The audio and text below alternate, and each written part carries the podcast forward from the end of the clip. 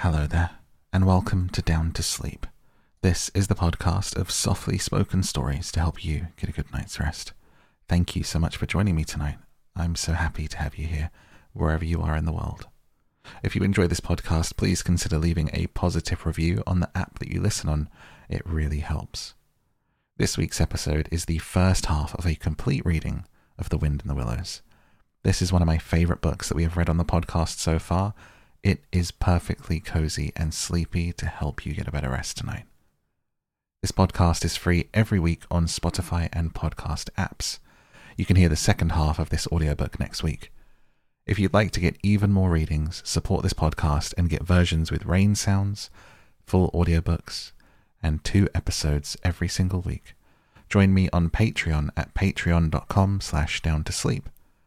It's just a few dollars a month to support this podcast, get access to over 130 readings, and even vote on what book I read next. Thank you. Let's begin. The mole had been working very hard all morning, spring cleaning his little home.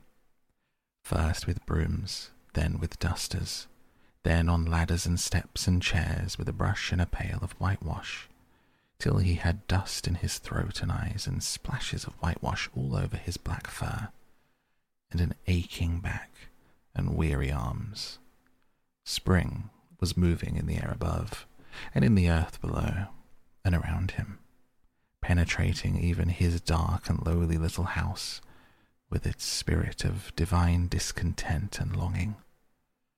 It was small wonder, then, that he suddenly flung down his brush on the floor, said, Bother, and oh, blow, and also, hang spring cleaning, and bolted out of the house without even waiting to put on his coat.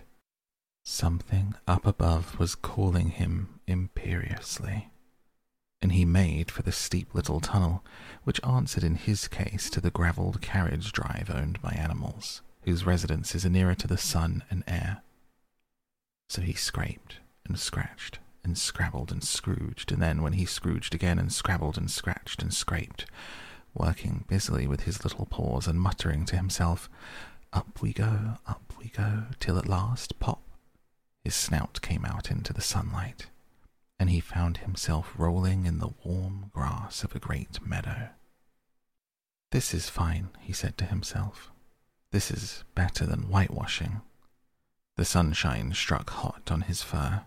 Soft breezes caressed his heated brow, and after the seclusion of the cellarage he had lived in for so long, the carol of happy birds fell on his dulled hearing almost like a shout jumping off all his four legs at once in the joy of living, the delight of spring without its cleaning.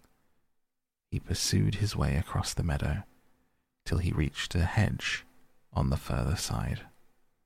Hold up, said an elderly rabbit at the gap.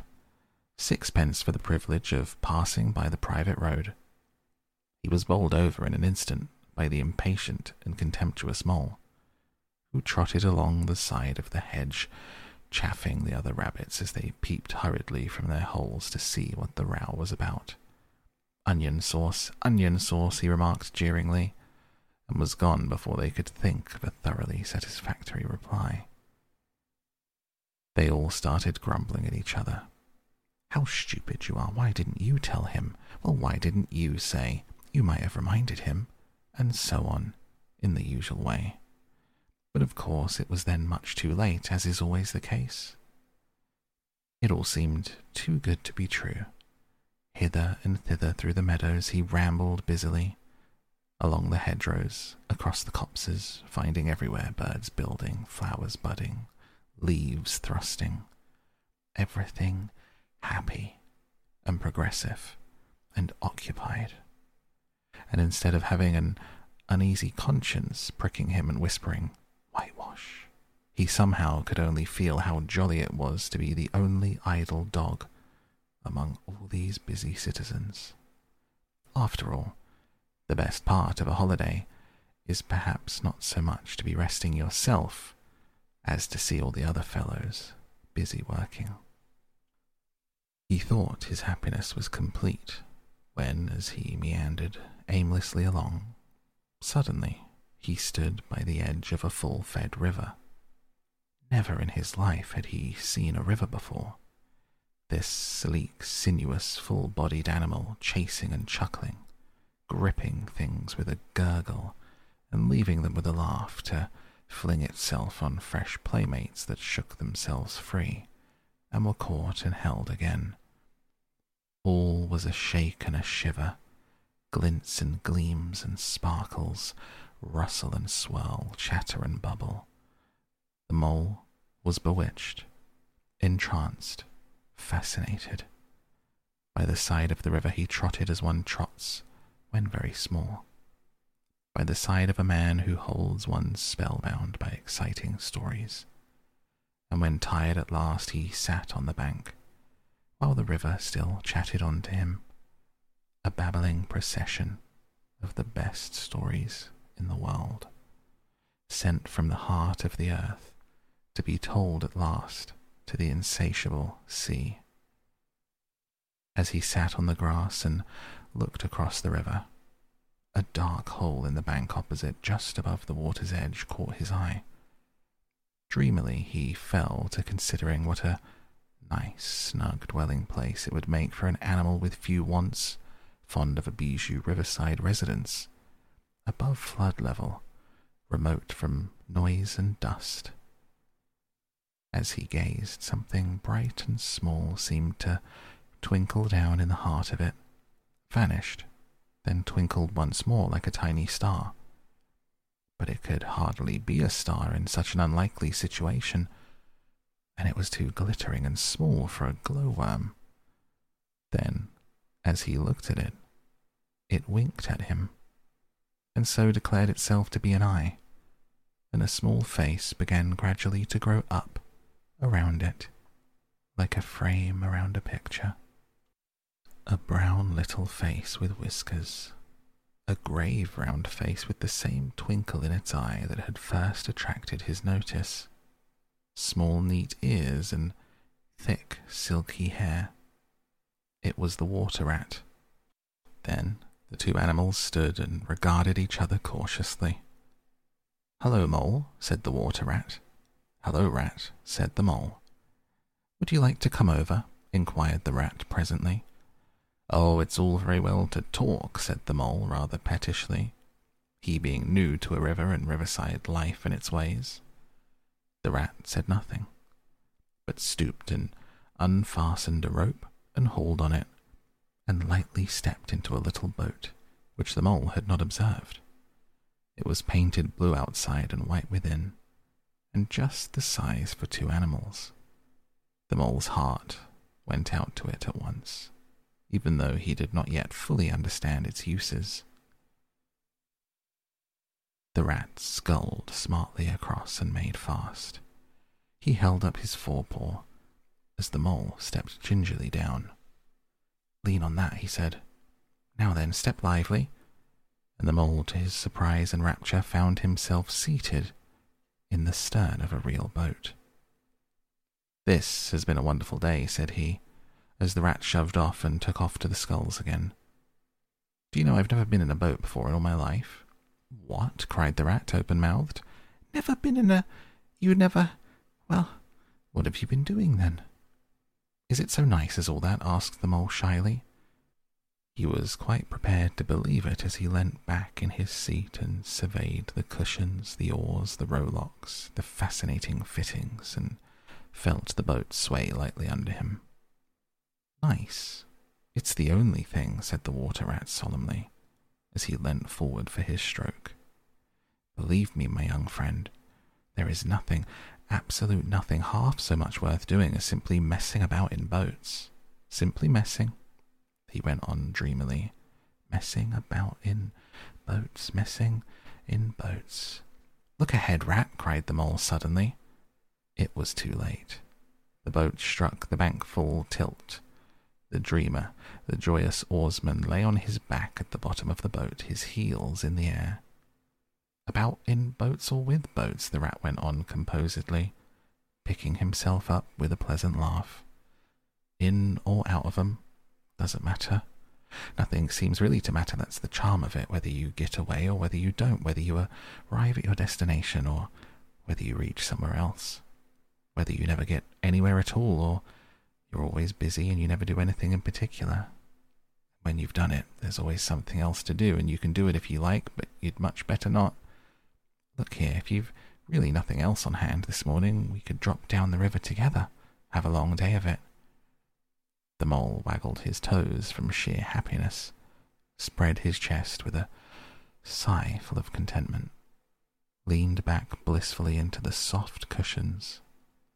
What a day I'm having, he said. Let us start at once. Hold hard a minute then, said the rat.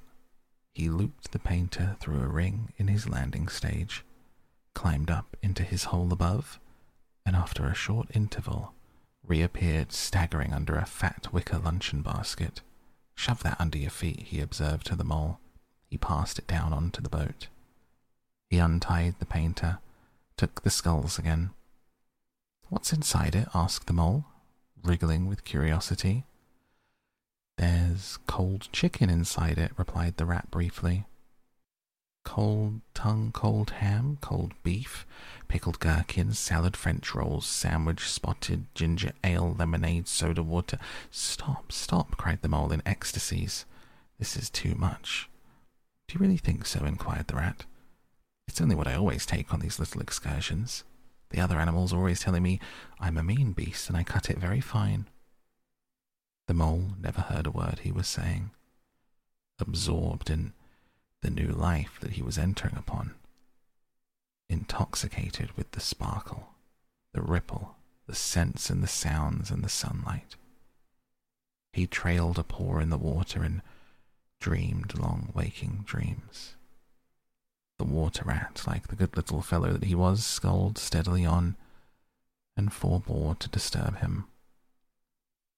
I like your clothes awfully, old chap, he remarked after some half an hour or so had passed. I'm going to get a black velvet smoking suit myself one day, as soon as I can afford it. I beg your pardon, said the mole, pulling himself together with an effort. You must think me very rude. All this is so new to me, so this is a river. The river, corrected the rat. And you really live by the river? What, what a jolly life. By it, with it, on it, in it, said the rat. It's brother and sister to me, and aunts and company, food and drink, naturally washing. It's my world. I don't want any other. What it hasn't got is not worth having, and what it doesn't know is not worth knowing.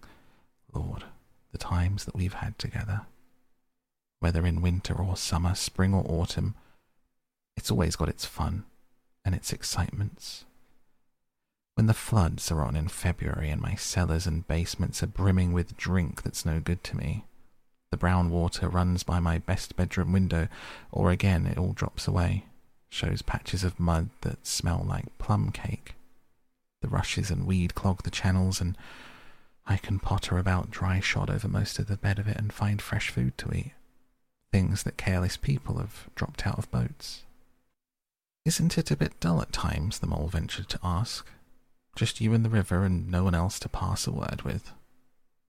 No one else to. Well, I mustn't be hard on you, said the rat with a forbearance. You're new to it. Of course, you don't know.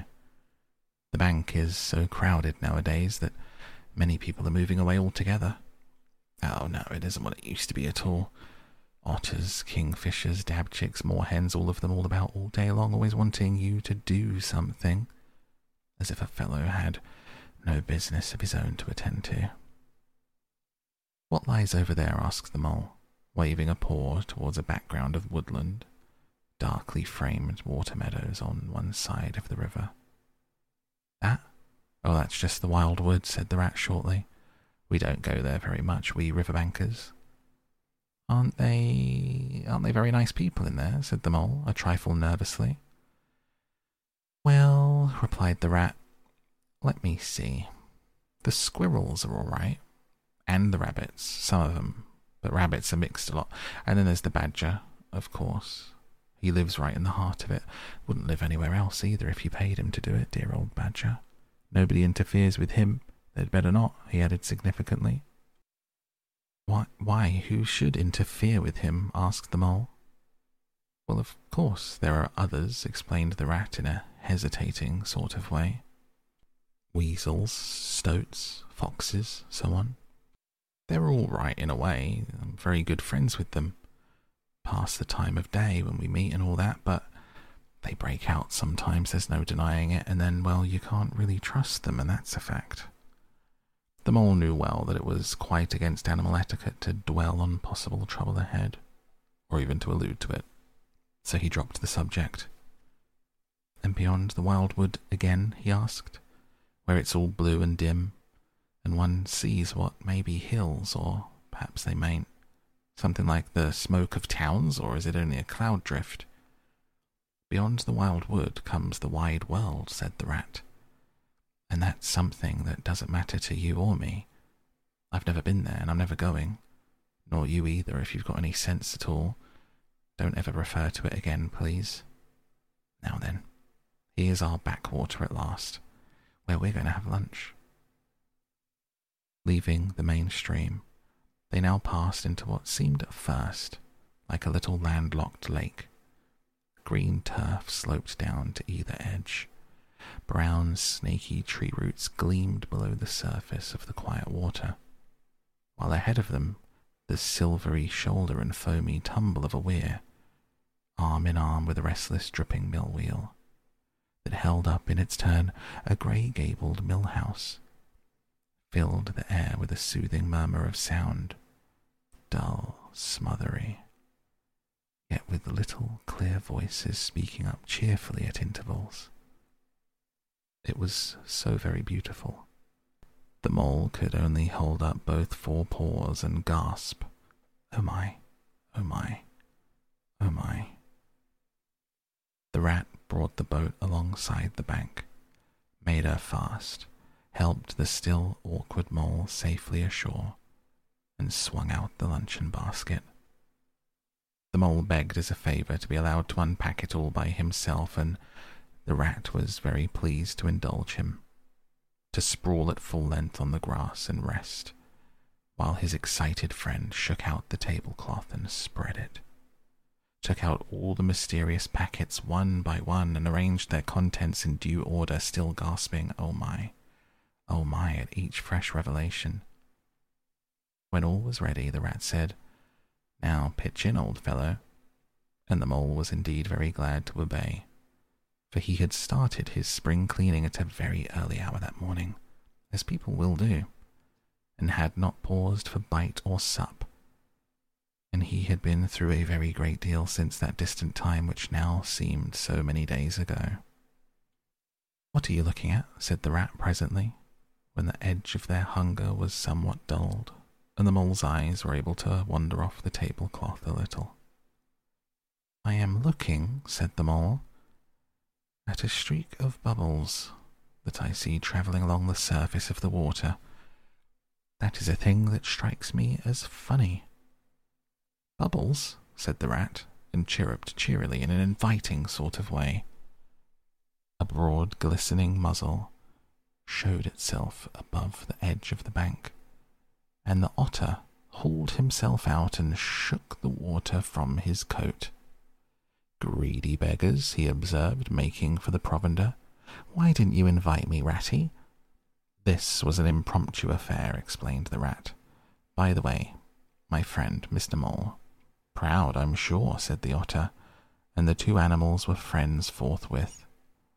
Such a rumpus everywhere, continued the otter. All the world seems out on the river today. Came up this backwater to try and get a moment's peace and stumble upon you fellows. At least I beg pardon, I don't exactly mean that, you know.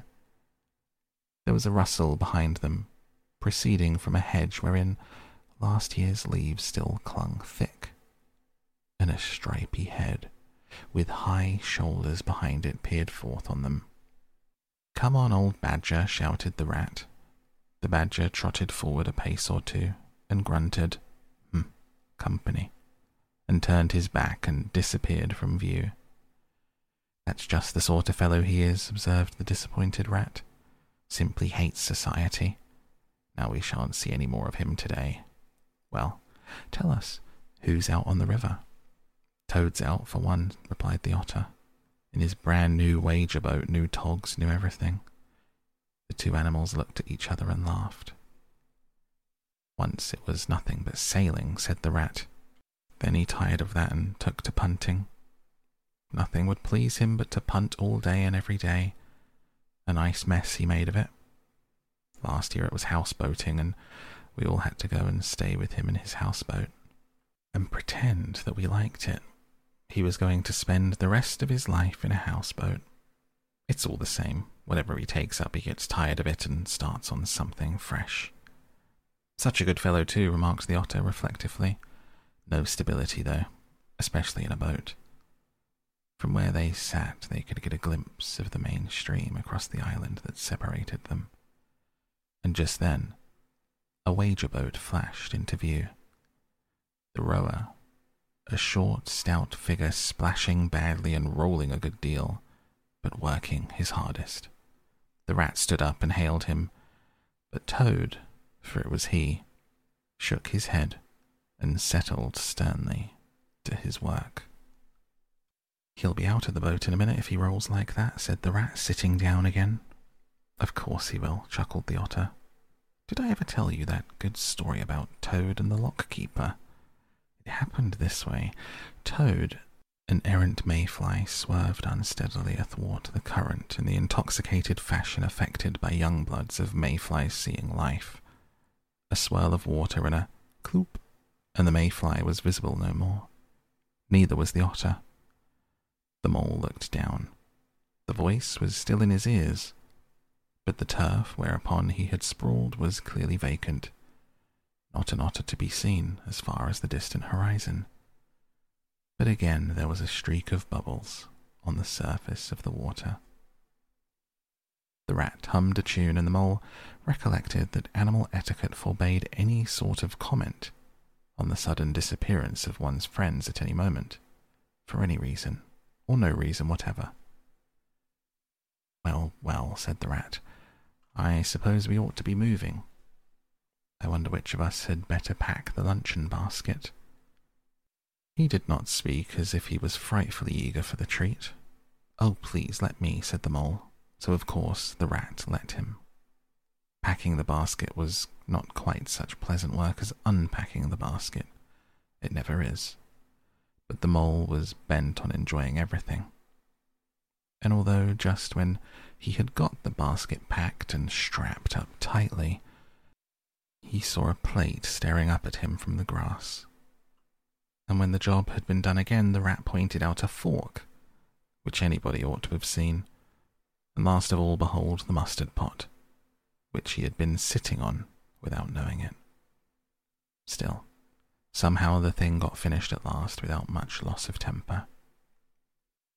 The afternoon sun was getting low as the rat sculled gently homewards in a dreamy mood, murmuring poetry things over to himself and not paying much attention to Mole. But the mole was very full of lunch and self satisfaction and pride, and already quite at home in a boat, so he thought, and was getting a bit restless besides, and presently he said, Ratty, please, I want to row now. The rat shook his head with a smile. Not yet, my young friend. Wait till you've had a few lessons. It's not as easy as it looks.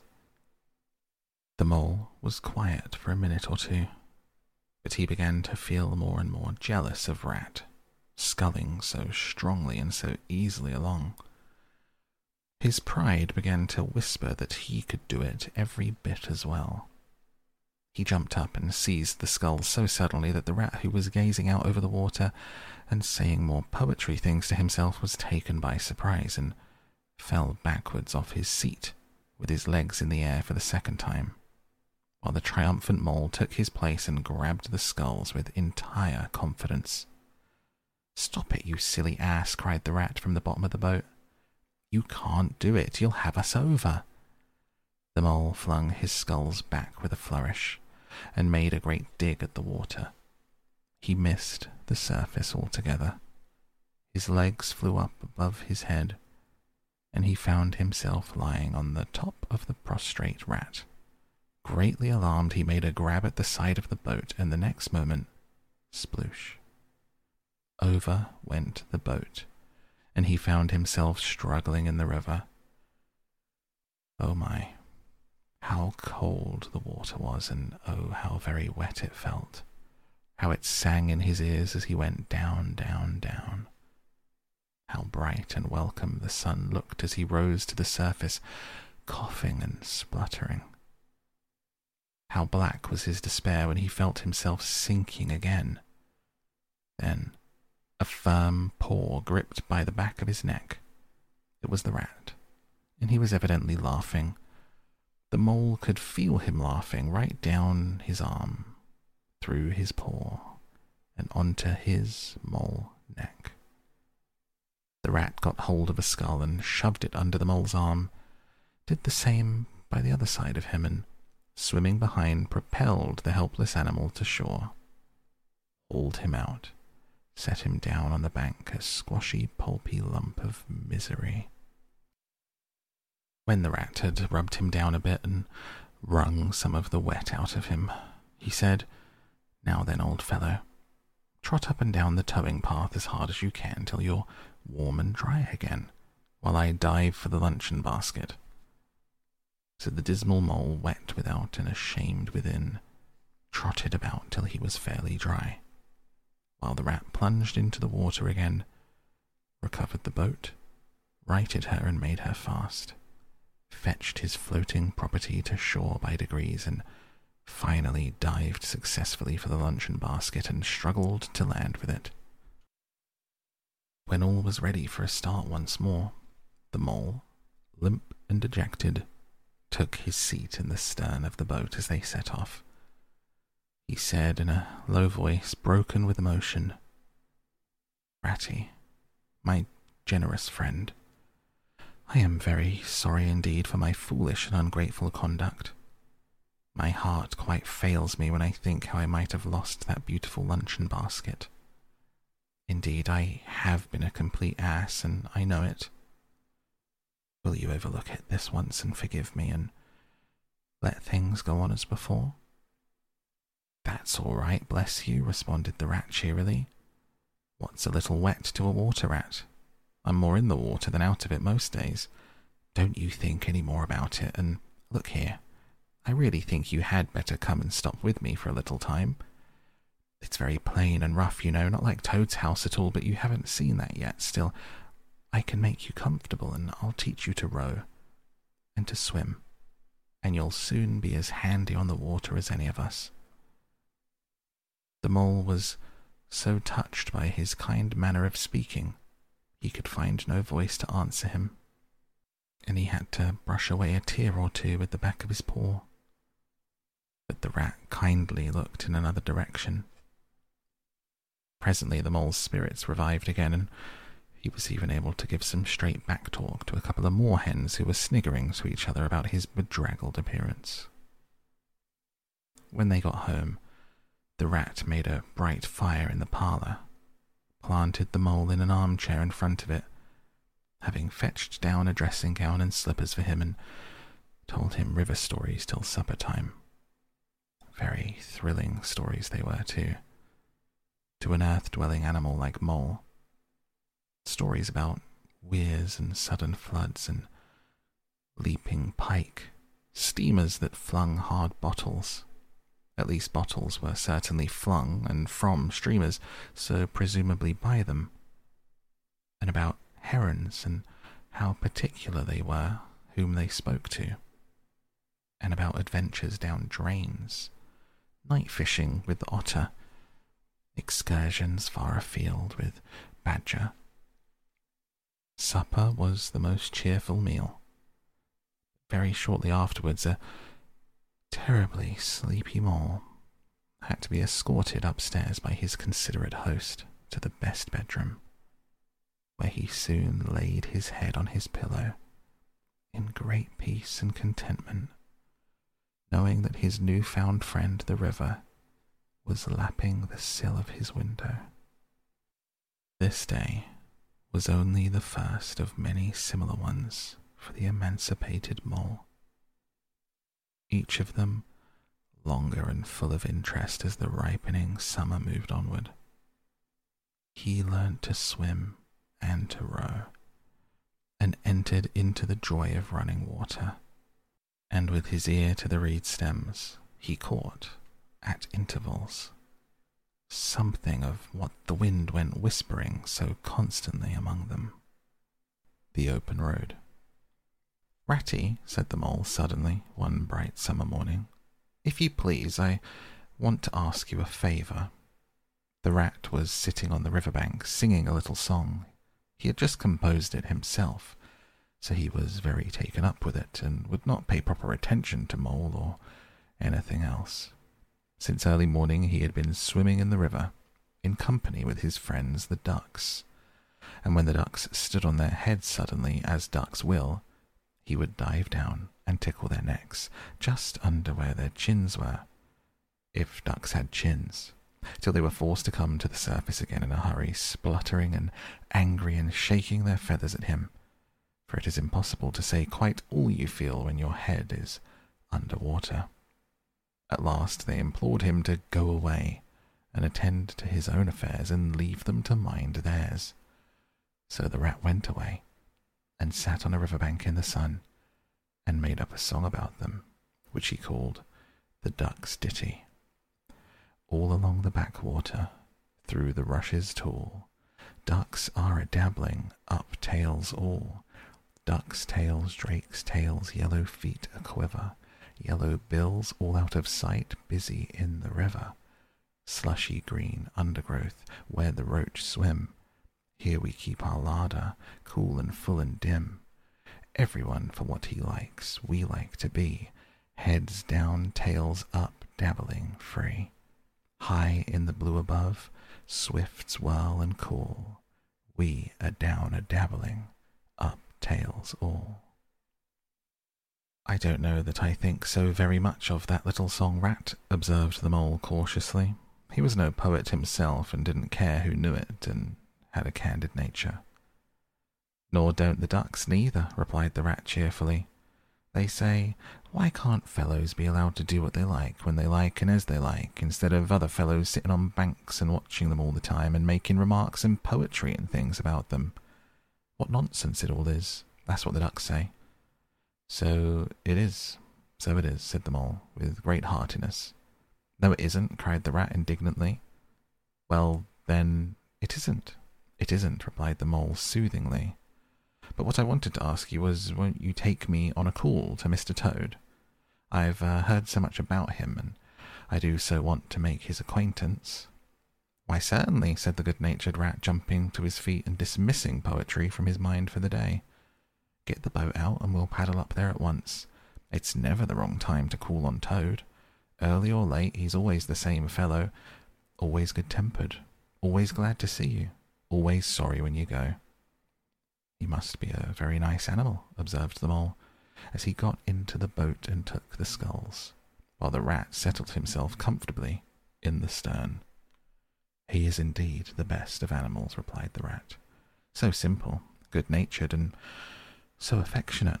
Perhaps he's not very clever. We can't all be geniuses, and it may be that he is both boastful and conceited, but he has some great qualities, has Toady.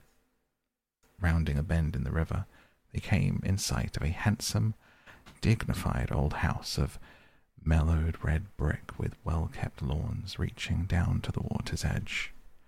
There's Toad Hall, said the rat and that creek on the left where the notice board says private, no landing allowed, that leads to his boathouse, where we'll leave the boat. The stables are over there to the right. That's the banqueting hall that you're looking at now, very old that is. Toad is rather rich, you know, and this is really one of the nicest houses in these parts, although we never admit as much to Toad. He glided up the creek and the mole shipped his sculls as they passed into the shadow of a large boathouse. Here they saw many handsome boats slung from the crossbeams or hauled up on a slip, but none in the water, and the place had an unused and deserted air. The rat looked around him. I understand, said he. Boating is played out, he's tired of it and done with it. I wonder what new fad he's taken up now. Come along, let's look him up. We'll hear all about it quite soon enough. They disembarked and strolled across the gay flower decked lawns in search of Toad, whom they presently happened upon resting in a wicker garden chair, with a preoccupied expression of face and a large map spread out on his knees. Hooray! he cried, jumping up on seeing them. This is splendid. He shook the paws of both of them warmly, never waiting for an introduction to Mole. How kind of you, he went on, dancing around them. I was just going to send a boat down the river for you, Ratty, with strict orders that you were to be fetched up here at once. Whatever you were doing, I want you badly. Both of you. Now, what will you take? Come inside and have something. You don't know how lucky it is you're turning up just now. Let's sit quiet a bit, Toady, said the rat, throwing himself into an easy chair while the mole took another by the side of him and made some civil remarks about Toad's delightful residence. Finest house on the whole river, cried Toad boisterously, or anywhere else for that matter. He could not help adding. Here the rat nudged the mole. Unfortunately, the toad saw him do it and turned very red. There was a moment's painful silence, and then Toad burst out laughing. All right, Ratty, he said.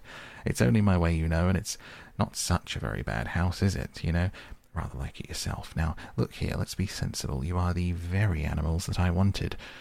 You've got to help me. It's most important. It's about your rowing, I suppose, said the rat with an innocent air. You're getting on fairly well, though you splash a good bit still. With a great deal of patience and any quantity of coaching, you may Oh, pooh, boating, interrupted the toad in great disgust. Silly boyish amusement. I've given that up long ago. Sheer waste of time, that's what it is. Makes me downright sorry to see you fellows, who ought to know better, spending all your energies in that aimless manner. No, I've discovered the real thing, the only genuine occupation for a lifetime. I propose to devote the remainder of mine to it, and can only regret the wasted years that lie behind me, squandered in trivialities. Come with me, my dear Ratty, and your amiable friend also, if he will be so very good. Just as far as the stable yard, and you shall see what you shall see. He led the way to the stable yard accordingly, the rat following with a most mistrustful expression. And there, drawn out of the coach house in the open, they saw a gypsy caravan shining with newness, painted a canary yellow, picked out with green and red wheels. There you are, cried the toad, straddling and expanding himself. There's a real life for you, embodied in that little cart. The open road, the dusty highway, the heath, the common, the hedgerows, the rolling downs, camps, villages, towns, cities.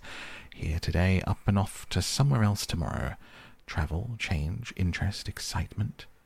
The whole world before you and a horizon that's always changing, and mind, this is the very finest cart of its sort that was ever built, without any exception. Come inside, look at the arrangements. Planned them all myself, I did. The mole was tremendously interested and excited, and followed him eagerly up the stairs and into the interior of the caravan. The rat only snorted and thrust his hands deep into his pockets, remaining where he was. It was indeed very compact and comfortable.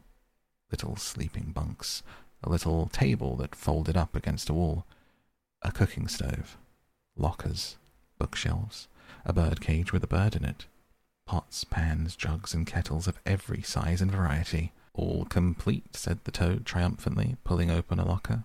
You see, biscuits, potted lobster, sardines, everything you could possibly want. Soda water here, baccy there, letter paper, bacon, jam, cards, dominoes, you'll find.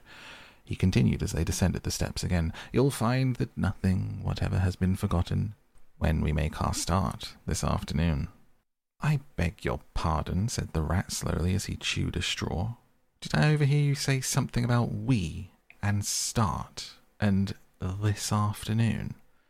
Now, you dear good old ratty, said Toad imploringly, don't begin talking in that stiff and sniffy sort of way. You know you've got to come. I can't possibly manage without you, so please consider it settled and don't argue. It's the one thing I can't stand. You surely don't mean to stick to your dull, fusty old river all your life. Just live in a hole in a bank in a boat. I want to show you the world. I'm going to make an animal of you, my boy. I don't care, said the rat doggedly. I'm not coming, and that's flat. And I am going to stick to my old river and live in a hole and boat, as I've always done. And what's more, Mole's going to stick with me as I do it, aren't you, Mole? Of course I am, said the Mole loyally. I'll always stick to you, Rat. And what you say is to be has got to be. All the same, it sounds as if it might have been, well, rather fun, you know, he added wistfully. Poor Mole. The life adventurous was so new a thing to him and so thrilling. This fresh aspect of it was so tempting.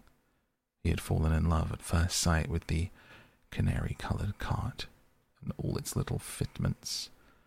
The rat saw what was passing in his mind and wavered. He hated disappointing people, and he was fond of the mole, and would do almost anything to oblige him.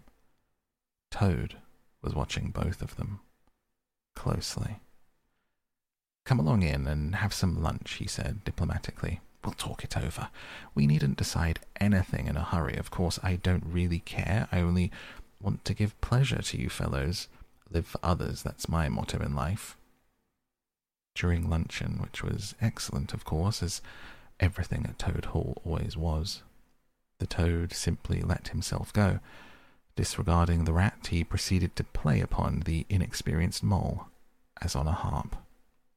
Naturally a voluble animal and always mastered by his imagination, he painted the prospects of the trip and the joys of the open life, the roadside, in such glowing colours that the mole could hardly sit in his chair for excitement.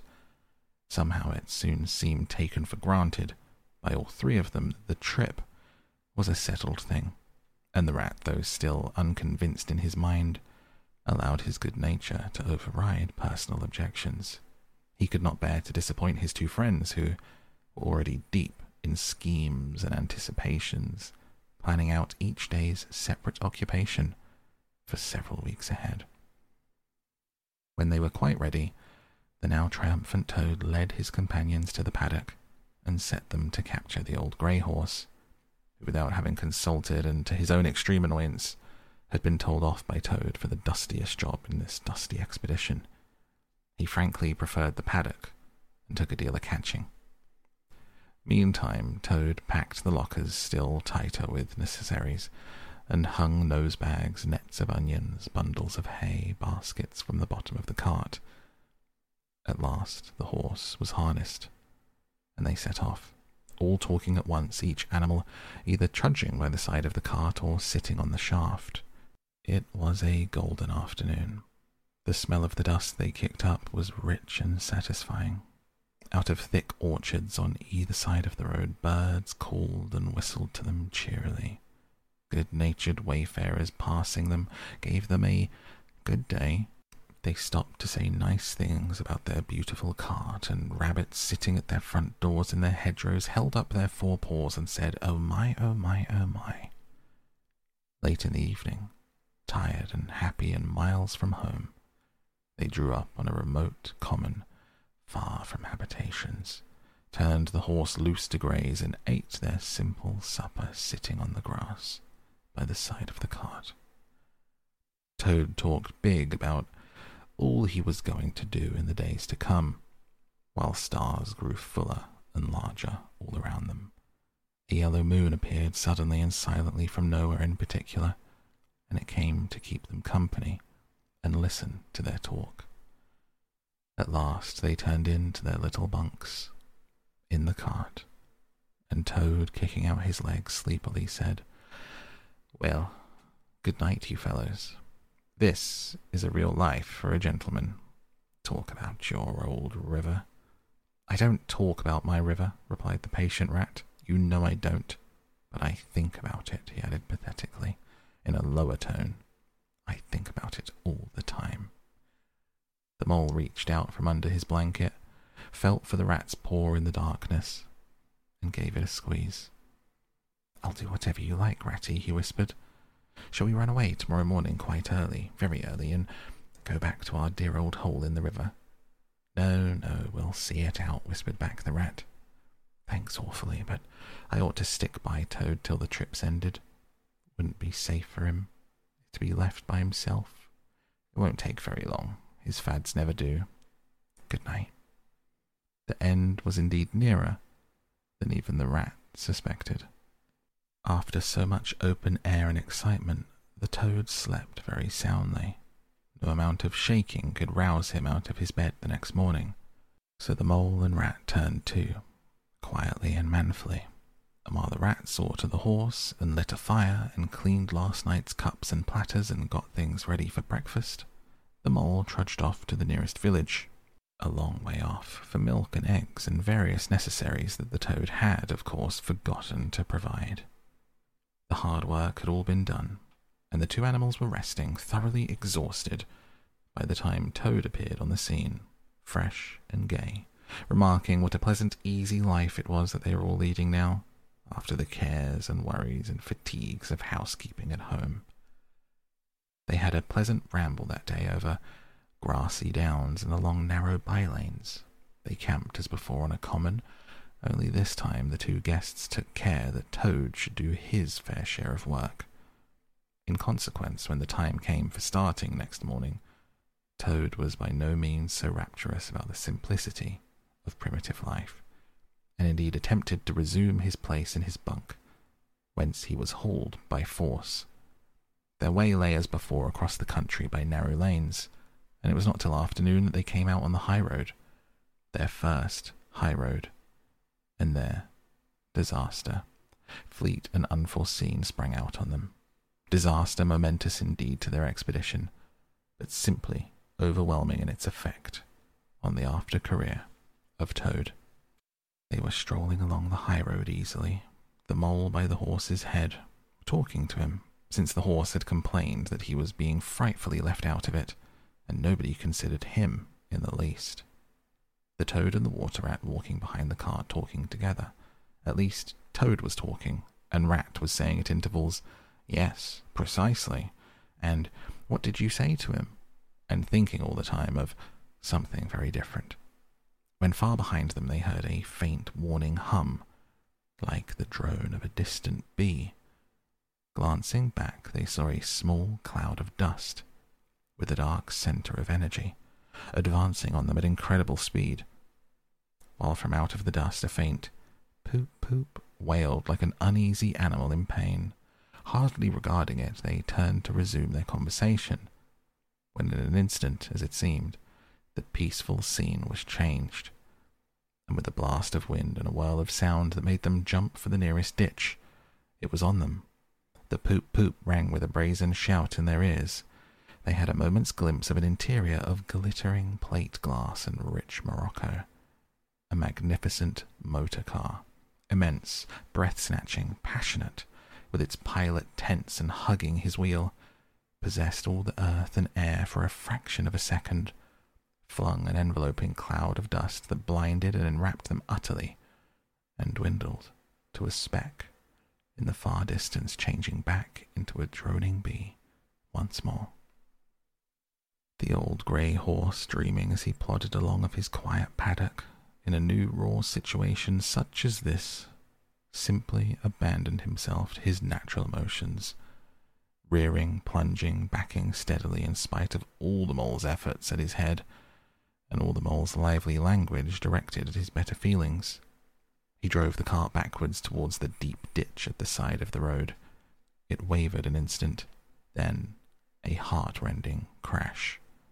The canary-colored cart, their pride and joy, lay on its side in the ditch, an irredeemable wreck.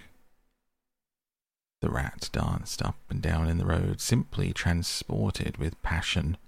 You villains, he shouted, shaking both fists. You scoundrels, you highwaymen, you, you road hogs. I'll have the law of you. I'll report you. I'll take you through all the courts.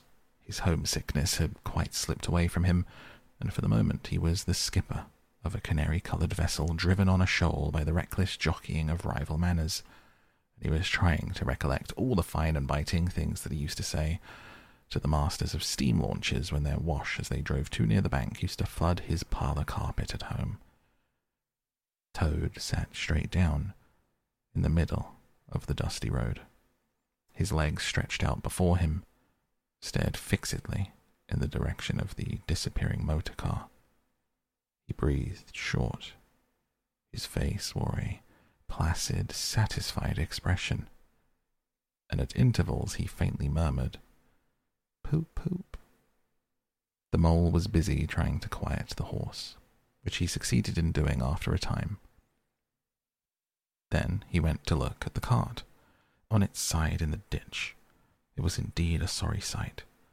Panels and windows smashed, axles hopelessly bent, one wheel off, sardine tins scattered over the wide world. The bird in the birdcage was sobbing pitifully and calling to be let out.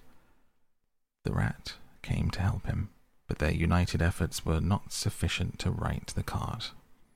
Hi, Toad, they cried. Come bear a hand, can't you? The toad never answered a word, or budged from his seat in the road, so they went to see what was the matter with him. They found him in a sort of trance, a happy smile on his face, his eyes fixed on the dusty wake of their destroyer, at intervals still murmuring, Poop, poop. The rat shook him by the shoulder. Are you coming to help us, Toad? he demanded sternly. Glorious, stirring sight, murmured Toad, never offering to move. The poetry of motion, the real way to travel, the only way to travel here today and next week tomorrow. Villages skipped, towns and cities jumped. Always somebody else's horizon. Oh, bliss. Oh, poop poop. Oh my. Oh my. Oh, stop being an ass, Toad, cried the mole despairingly. And to think I never knew, went on the toad in a dreamy monotone. All those wasted years that lie behind me, I never knew. I never even dreamt. But now, but now that I know, now that I fully realize, oh, what a flowery track lies spread before me, henceforth, what dust clouds shall spring up behind me as I speed on my reckless way, what carts I shall fling carelessly into the ditch. In the wake of my magnificent onset, horrid little carts, common carts, canary coloured carts. What are we to do with him? asked the mole of the water rat. Nothing at all, said the rat firmly. There is really nothing to be done. You see, I know him from old. He's now possessed he's got a new craze, and it always takes him that way in its first stage. He'll continue like that for days now, like uh, an animal walking in a happy dream. Quite useless for all practical purposes. Never mind him. Let's go. Let's see what there is to be done about that cart. A careful inspection showed them that even if they succeeded in righting it by themselves, the cart would no longer travel. The axles were in a hopeless state, and the missing wheel was shattered to pieces. The rat knotted the horse's reins over his back and took him by the head, carrying the bird cage and its hysterical occupant in the other hand. Come on, he said grimly to Mole. It's five or six miles to the nearest town. We'll have to walk it. The sooner we make a start, the better. But what about Toad? asked Mole anxiously, as they set off together. We can't leave him here, sitting in the middle of the road, by himself. In the distracted state that he's in, it's not safe. Suppose another thing were to come along. Oh, bother Toad, said the rat savagely. I'm done with him. They'd not proceeded very far on their way, however, when there was a pattering of feet behind them. Toad caught them up and thrust paw inside elbow of each of them, still breathing short and staring into vacancy. Now, look here, Toad, said the rat sharply. As soon as we get to town, you have to go straight to the police station.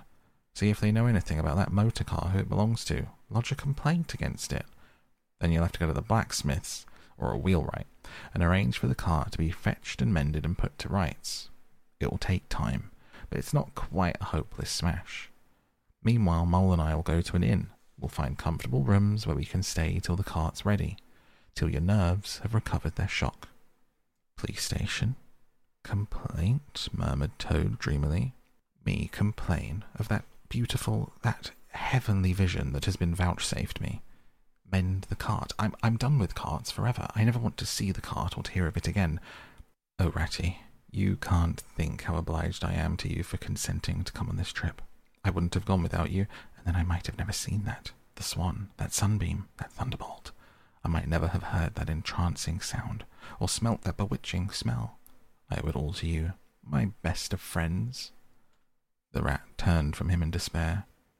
You see what it is, he said to the mole, addressing him across Toad's head. He's quite hopeless. I give it up. When we get to town, we'll go to the railway station, and with luck, we may pick up a train. There, that'll get us back to the riverbank tonight.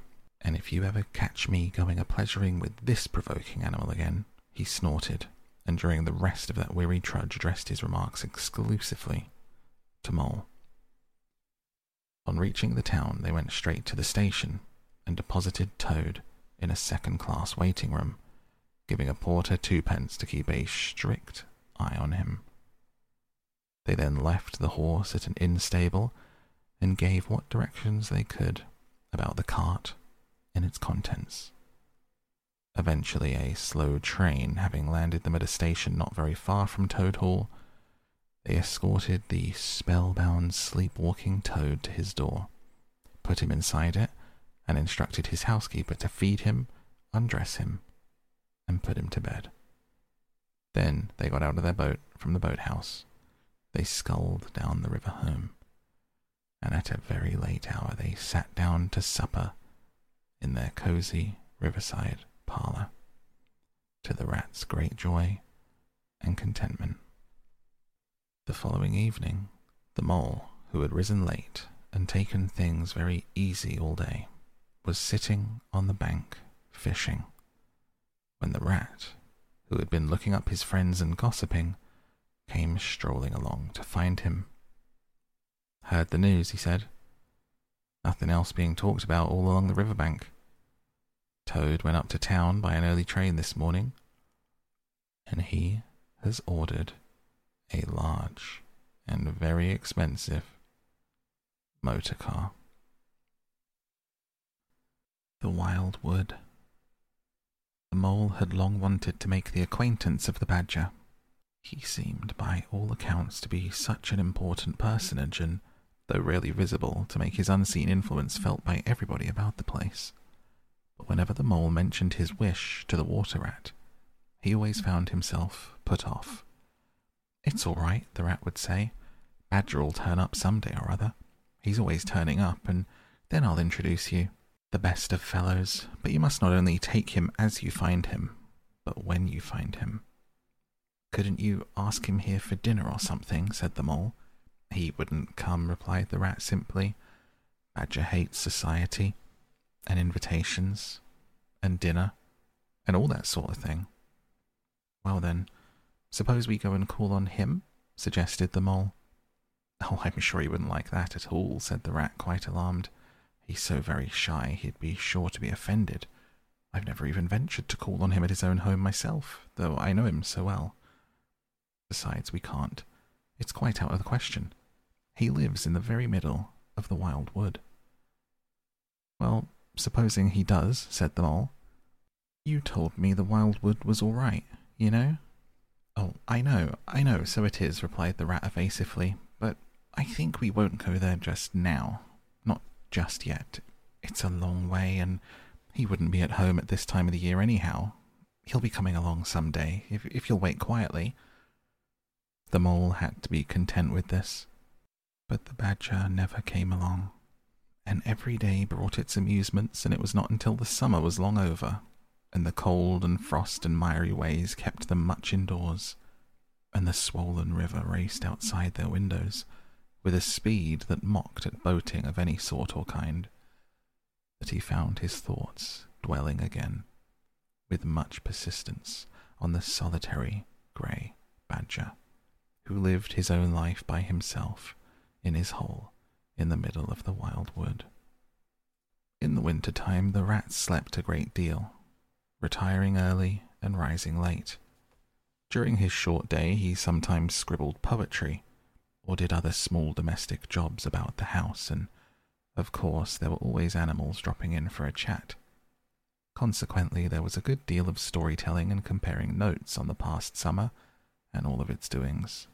Such a rich chapter it had been, when one came back to look on it all, with illustrations so numerous and so very highly coloured. The pageant of the riverbank had marched steadily along, unfolding itself in scene pictures that succeeded each other in stately procession. Purple loosestrife arrived early, shaking luxuriant tangled locks along the edge of the mirror, whence its own face laughed back at it. Willow herb, tender and wistful, like a pink sunset cloud, was not slow to follow. Comfrey, the purple hand in hand with the white, crept forth to take its place in the line. And at last, one morning, the diffident and delaying dog rose stepped delicately onto the stage. And one knew, as if string music had announced it in stately chords that strayed into a gavotte, that June at last was here. One member of the company was still awaited, the shepherd boy for the nymphs to woo, the knight for whom the ladies waited at the window, the prince that was to kiss the sleeping summer back to life and love. But when meadow sweet, debonair, and odorous in amber jerkin moved graciously to his place in the group, the play was ready to begin. And what a play it had been! Drowsy animals snug in their holes while wind and rain were battering at their doors recalled still keen mornings an hour before sunrise, when the white mist as yet undispersed clung closely along the surface of the water. Then the shock of the early plunge, the scamper along the bank, and the radiant transformation of earth, air, and water, when suddenly the sun was with them again. Grey was gold, and colour was born and sprang out of the earth once more. They recalled the languorous siesta of hot midday. Deep in green undergrowth, the sun striking through tiny golden shafts and spots. The boating and bathing of the afternoon. The rambles along dusty lanes through yellow cornfields. And the long, cool evening at last, when so many threads were gathered up, so many friendships rounded, and so many adventures planned for the morrow. There was plenty to talk about on those short winter days, when the animals found themselves around the fire still.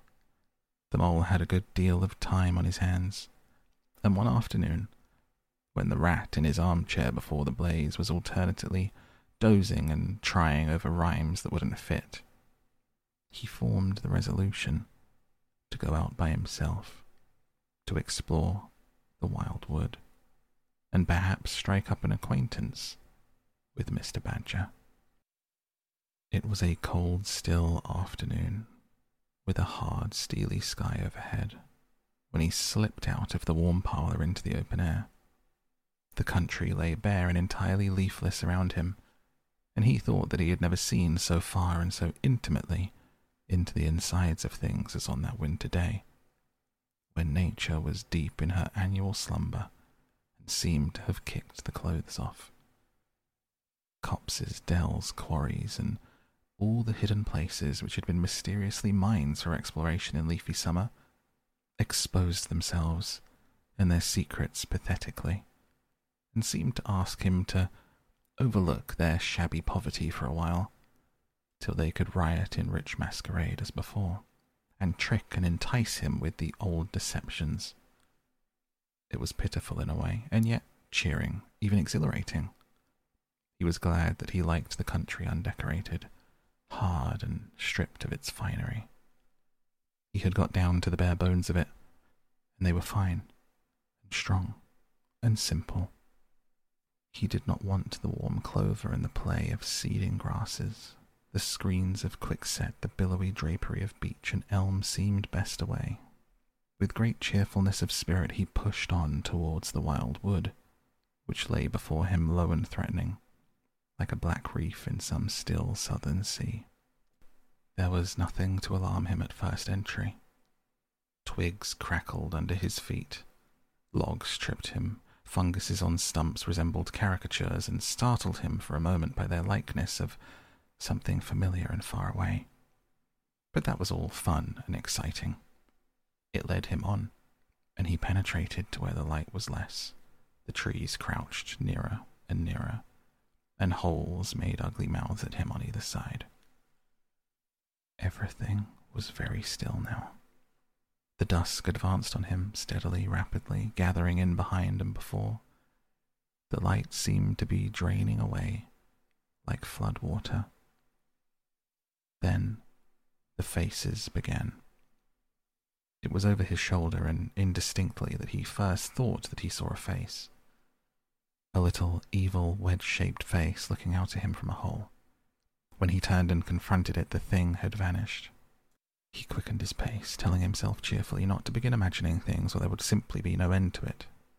He passed another hole and another and another, and then, yes, no, yes, certainly, a little narrow face with hard eyes had flashed up for an instant from a hole and was gone.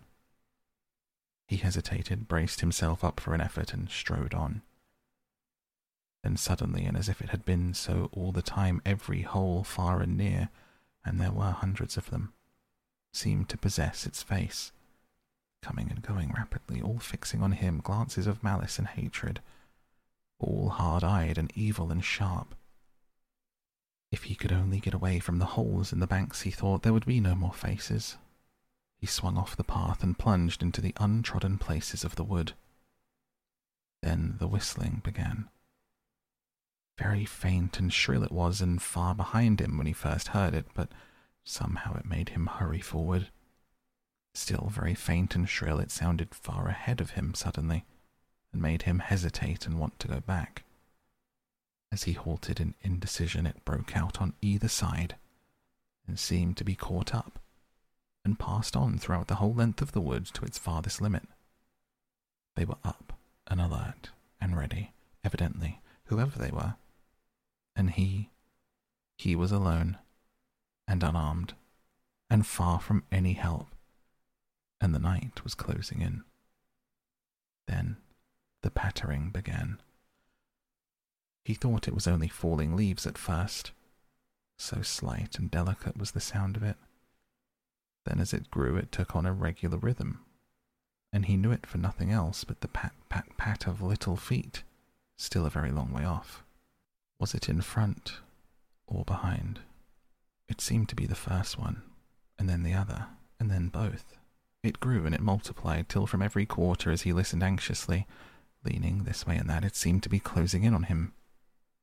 As he stood still to hearken, a rabbit came running towards him through the trees.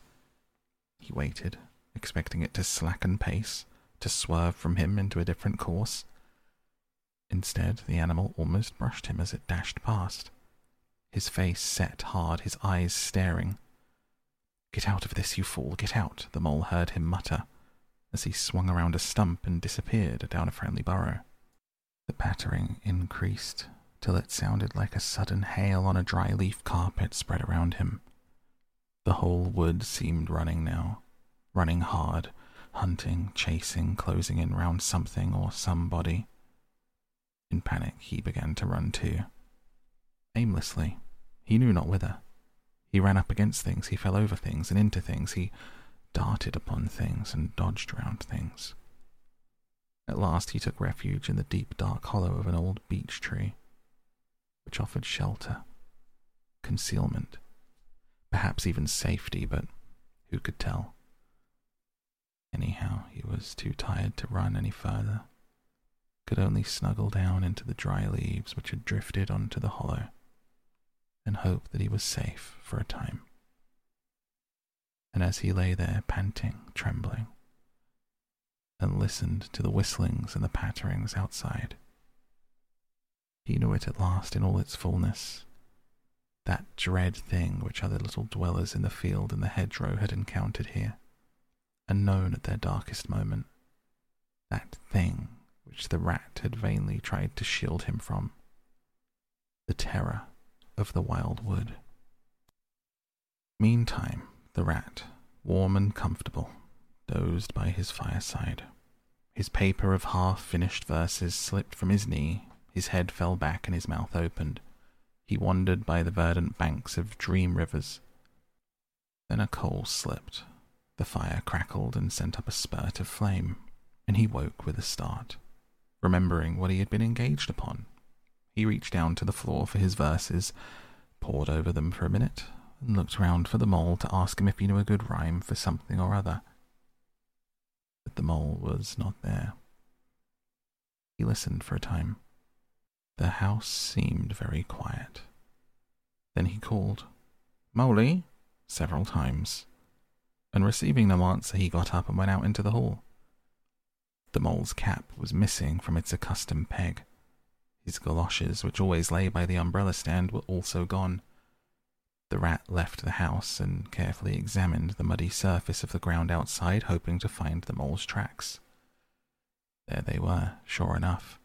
The galoshes were new, just bought for the winter, and the pimples on their soles were fresh and sharp. He could see the imprints of them in the mud, running along in a straight and purposeful line, leading directly to the wild wood. The rat looked very grave and stood in deep thought for a minute or two. Then he re entered his house, strapped a belt around his waist, shoved a brace of pistols into it, took up a stout cudgel that stood in a corner of the hall, and set off for the wildwood at a smart pace.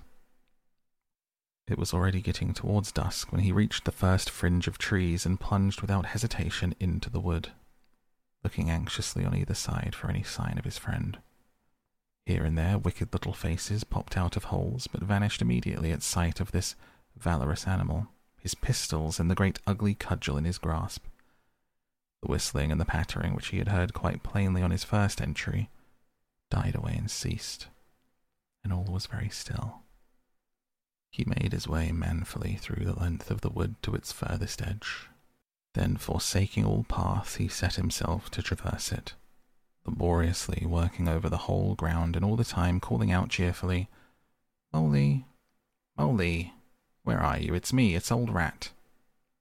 He had patiently hunted through the wood for an hour or more, when at last, to his joy, he heard a little answering cry. Guiding himself by the sound, he made his way through gathering darkness to the foot of an old beech tree with a hole in it. From out of the hole came a feeble voice saying, Ratty, is that really you?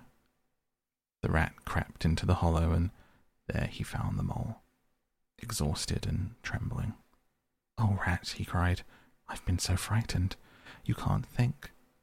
Oh, I quite understand, said the rat soothingly. You shouldn't really have gone and done it, Mole. I did my best to keep you from it. We riverbankers, we hardly ever come here by ourselves. If we have to come, we come in couples at least, and then we're generally all right. Besides, there are a hundred things one has to know which we understand all about, and you don't, as yet. Passwords, signs, sayings which have power and effect plants to carry in your pocket, verses you repeat, dodges and tricks you practice. All simple enough when you know them, but they've got to be known if you're small, or you'll find yourself in trouble. Of course, if you were Badger or Otter, it would be quite another matter. Surely the brave Mr. Toad wouldn't mind coming here by himself, would he? inquired Mole. Old Toad, said the rat, laughing heartily. He wouldn't show his face here alone, not for a hatful of golden guineas. Toad wouldn't. The mole was greatly cheered by the sound of the rat's careless laughter, as well as by the sight of his stick and his gleaming pistols. He stopped shivering and began to feel bolder, more himself again. Now then, said the rat presently, we must really pull ourselves together and make a start for home while there's still a little light left. It'll never do to spend the night here, you understand. It's too cold, for one thing. Dear Ratty, said the poor mole, I'm dreadfully sorry, but I'm simply dead beat, and that's a solid fact. You must let me rest here a while longer and get my strength back if I'm to get home at all. Oh, all right, said the good natured rat. Rest away. It's pretty nearly pitch dark now, anyhow, and there ought to be a bit of a moon later. So the mole got well into the dry leaves and stretched himself out. Presently dropped off into sleep a broken and troubled sort, while the rat covered himself up too as best he might for warmth and lay patiently waiting, with a pistol in his paw. When at last the mole woke, much refreshed and in his usual spirits, the rat said, Now then, I'll just take a look outside and see if everything's quiet. Then we must really be off. He went to the entrance of the retreat and put his head out. The mole heard him saying quietly to himself, Hello, hello. Here is a go. What's up, Ratty? asked the mole. Snow is up, said the rat briefly. Or rather, down. It's snowing hard. The mole came and crouched beside him and looking out saw the wood that had been so dreadful to him in quite a changed aspect. Holes, hollows, pools, pitfalls, and other black menaces to the wayfarer were vanishing fast. A gleaming carpet of fairy was springing up everywhere. It looked too delicate to be trodden upon by rough feet. A fine powder filled the air and caressed the cheek with a tingle to the touch. The black boles of the trees showed up in a light that seemed to come from below. Well, well, it can't be helped, said the rat after pondering. We must make a start and take our chance, I suppose. The worst of it is, I don't exactly know where we are. And now the snow makes everything so very different. It did indeed. The mole would not have known that it was the same wood. However, they set out bravely.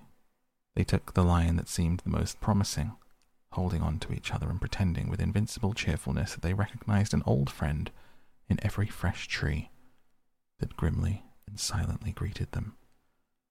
Saw openings, gaps, or paths with a familiar turn in them, in the monotony of the white space and the black tree trunks that refused to vary. An hour or two later, they had lost count of time. They pulled up, dispirited, weary, and hopelessly at sea, and sat down on a fallen tree trunk to recover their breath and consider what was to be done.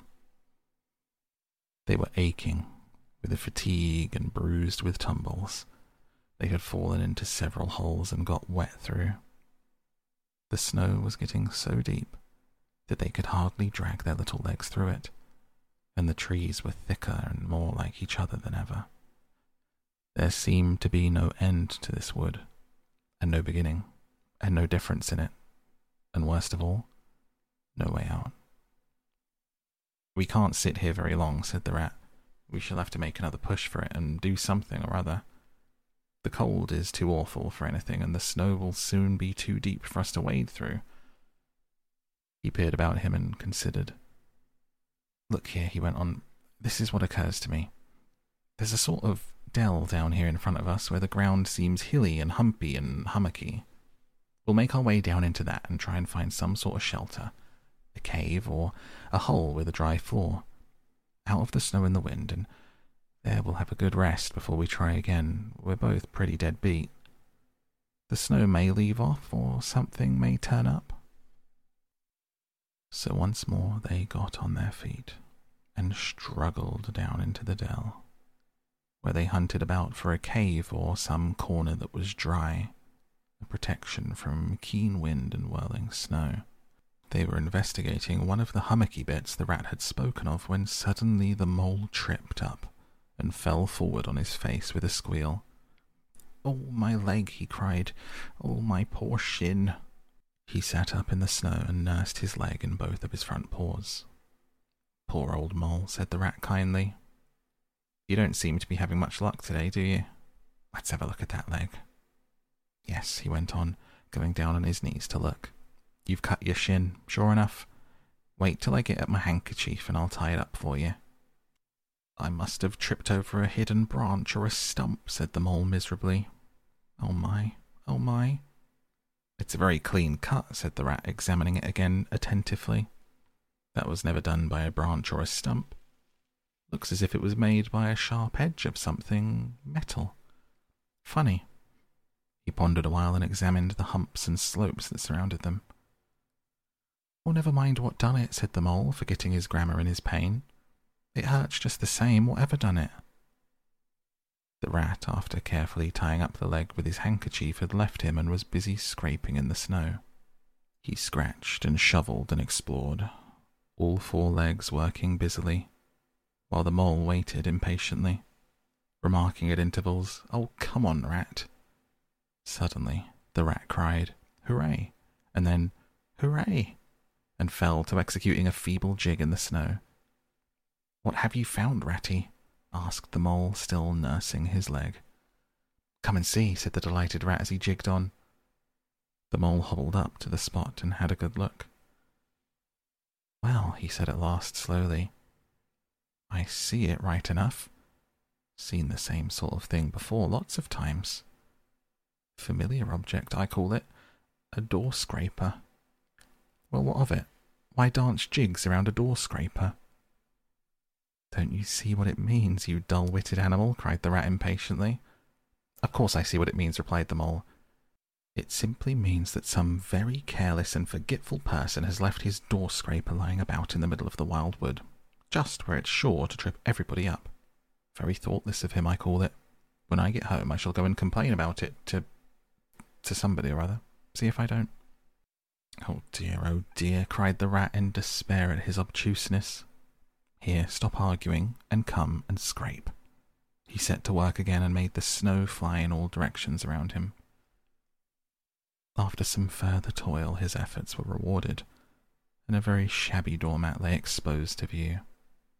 There. What did I tell you? exclaimed the rat in great triumph. Absolutely nothing whatever, replied the mole with perfect truthfulness. Well, now, he went on, you seem to have found another piece of domestic litter. Done for and thrown away, and I suppose you're perfectly happy. Better go ahead and dance your jig around that if you've got to and get it over with. Perhaps we can go on and not waste any more time over rubbish heaps. Can we eat a doormat? Or sleep under a doormat? Or sit on a doormat and sledge home? Over the snow on it? You exasperating rodent. Do you mean to say, cried the excited rat, that this doormat doesn't tell you anything? Really, rat, said the mole quite pettishly. I think we've had enough of this folly. Whoever heard of a doormat telling anyone anything? They simply don't do it. They're not that sort at all. Doormats know their place. Now, look here, you, you thick headed beast, replied the rat, really angry. This must stop. Not another word, but scrape, Scrape and scratch and dig and hunt around, especially on the sides of the hummocks. If you want to sleep dry and warm tonight, it's our last chance. The rat attacked a snowbank beside them with ardour, probing with his cudgel everywhere and digging with fury. The mole scraped busily too, more to oblige the rat than for any other reason, for his opinion was that his friend was getting light-headed. Some ten minutes' hard work, and the point of the rat's cudgel stick struck something that sounded hollow. He worked until he could get a paw through and feel, and called Mole to come and help him. Hard at it went the two animals, till at last the result of their labours stood full in view of the astonished and hitherto incredulous Mole. In the side of what had seemed to be a snowbank stood a solid looking little door, painted dark green. An iron bell hung by the side, and below it on a small brass plate, neatly engraved in square capital letters they could read by the aid of moonlight. Mr. Badger.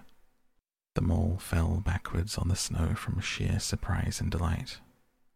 Rat, he cried in penitence, you're a wonder. A real wonder, that's what you are. I see it all now. You argued it out step by step in that wise head of yours from the very moment that I fell and cut my shin.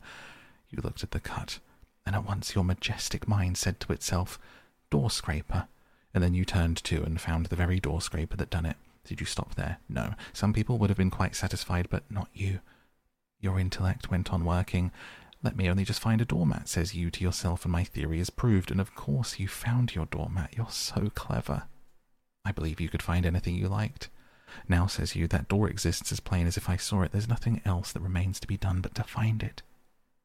Well, I've read about that sort of thing in books, but I've never come across it before in real life. You ought to go where you'll be properly appreciated. You're simply wasted here, among us fellows. If only I had your head, Ratty. But as you haven't, interrupted the rat rather unkindly, I suppose you're going to sit on the snow all night and talk. Get up at once, hang on to that bell pull that you see there, and ring hard, as hard as you can, while I hammer. While the rat attacked the door with his stick, the mole sprang up at the bell pull, clutched it, and swung there, both feet well off of the ground. And from quite a long way off, they could faintly hear a deep toned bell respond. Chapter 4 Mr. Badger They waited patiently for what seemed a very long time stamping in the snow to keep their feet warm. At last they heard the sound of slow shuffling footsteps approaching the door from the inside. It seemed, as the mole remarked to the rat, like someone walking in carpet slippers that were too large for him down at the heel, which was intelligent of Mole because that is exactly what it was. There was the noise of a bolt shot back, and the door opened a few inches, enough to show a long snout and a pair of sleepy, blinking eyes. Now, the very next time this happens, said a gruff and suspicious voice, I shall be exceedingly angry. Who is it this time, disturbing people on such a night? Speak up. Oh, Badger, cried the rat, let us in, please. It's me, Rat, and my friend Mole. We've lost our way in the snow. What? Ratty, my dear little man, exclaimed the Badger in quite a different voice. Come along in, both of you at once. Why, you must be perished. Well, I never. Lost in the snow, and in the wild wood, too, and at this time of night. Come in with you. The two animals tumbled over each other in their eagerness to get inside, and heard the door shut behind them with great joy and relief. The badger wore a dressing gown, and his slippers were indeed very down at the heel. They carried a flat candlestick in their paw, and he had probably been on his way to bed when their summons sounded. He looked kindly down on them and patted both their heads.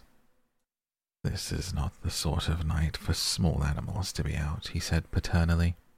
I'm afraid you've been up to some of your pranks again, Ratty. But come along, come into the kitchen. There's a first rate fire there, supper and everything. He shuffled on in front of them, carrying the light. They followed him, nudging each other in an anticipating sort of way, down a long, gloomy, and to tell the truth, decidedly shabby passage, into a sort of central hall, out of which they could dimly see other long tunnel like passages branching, passages mysterious and without apparent end. But there were doors in the hall as well, stout, oaken, comfortable looking doors. One of these the badger flung open, and at once they found themselves in all the glow and warmth of a large violet kitchen. The floor was well worn red brick, and on the wide hearth burnt a fire of logs, between two attractive chimney corners tucked away in the wall, well out of any suspicion of draught. A couple of high backed settees, facing each other on either side of the fire, gave further sitting accommodation for the sociably disposed. In the middle of the room stood a long table of plain boards placed on trestles, with benches down each side. At one end of it, where an armchair stood pushed back, were spread the remains of the badger's plain but ample supper. Rows of spotless plates winked from the shelves of the dresser at the far end of the room, and from the rafters overhead hung hams, bundles of dried herbs, nets of onions, and baskets of eggs. It seemed a place where heroes could fitly feast after victory, where weary harvesters could line up in scores along the table and keep their harvest home with mirth and song, or where two or three friends of simple tastes could sit about as they pleased, and eat and smoke and talk in comfort and contentment. The ruddy brick floor smiled up at the smoky ceiling. Plates on the dresser grinned at pots on the shelf, and the merry firelight flickered and played over everything without distinction. The kindly badger thrust them down on a settee to toast themselves at the fire, and bade them remove their wet coats and boots. Then he fetched them dressing gowns and slippers, and himself bathed the mole's shin with warm water, and mended the cut with sticking plaster, till the whole thing was just as good as new, if not better in the embracing light and warmth, warm and dry at last, with weary legs propped up in front of them and a suggestive clink of plates being arranged on the table behind. It seemed to the storm driven animals now in safe anchorage that the cold and trackless wild wood just left outside was miles and miles away, and all that they had suffered in it a half forgotten dream. When at last they were thoroughly toasted, the Badger summoned them to the table, where he had been busy laying a repast. They had felt pretty hungry before, but when they actually saw at last the supper that was spread for them, really it seemed only a question of what they should attack first, where all was so attractive, and whether the other things would obligingly wait for them till they had time to give them attention. Conversation was impossible for a long time, and when it slowly resumed, it was that regrettable sort of conversation that results from talking with your mouth full. The Badger did not mind that sort of thing at all, nor did he take any notice of elbows on the table or everybody speaking at once. As he did not go into society himself, he had got an idea that these things belonged to the things that didn't really matter. We know, of course, that he was wrong and took too narrow a view because they do matter very much, though it would take too long to explain why. He sat in his armchair at the head of the table and nodded gravely at intervals as the animals told their story.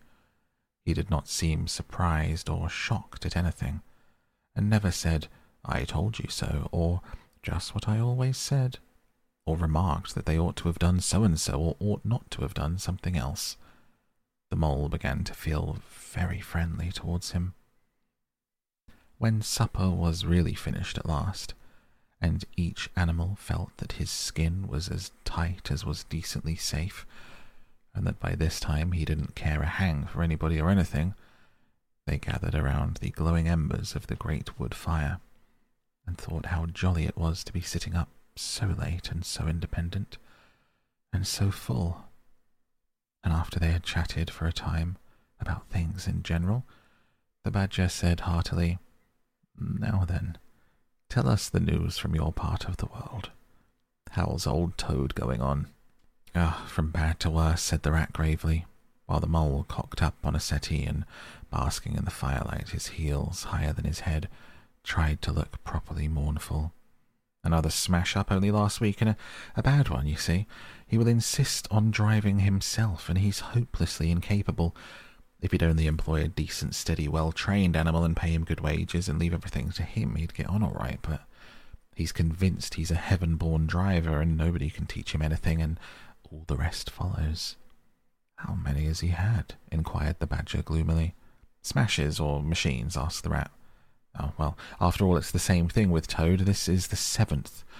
As for the others, you know, that coach house of his, it's a piled up. It's, it's literally piled up to the roof with fragments of motor cars, none of them bigger than your hat. That accounts for the other six so far that can be accounted for. He's been in hospital three times, put in the mole, and as for the fines he's had to pay, it's simply awful to think of. Yeah, and that's part of the trouble, continued the rat. Toad's rich. We all know, but he's not a millionaire, and he's a hopelessly bad driver quite regardless of law and order. Killed or ruined, it's got to be one of the two things sooner or later, Badger. We're his friends, oughtn't we do something? The Badger went through a bit of hard thinking. Now, look here, he said at last, rather severely. Of course, you know I can't do anything now. His two friends assented, quite understanding his point. No animal, according to the rules of animal etiquette, is ever expected to do anything strenuous or heroic, or even moderately active during the off season of winter. All are sleepy, some actually asleep. All are weatherbound, more or less, and all are resting from arduous days and nights, during which every muscle in them has been severely tested, and every energy kept at full stretch. Very well, then, continued the Badger, but when once the year has really turned and the nights are shorter, halfway through them one rouses and feels fidgety, wanting to be up and doing by sunrise, if not before, you know. Both animals nodded gravely. They knew.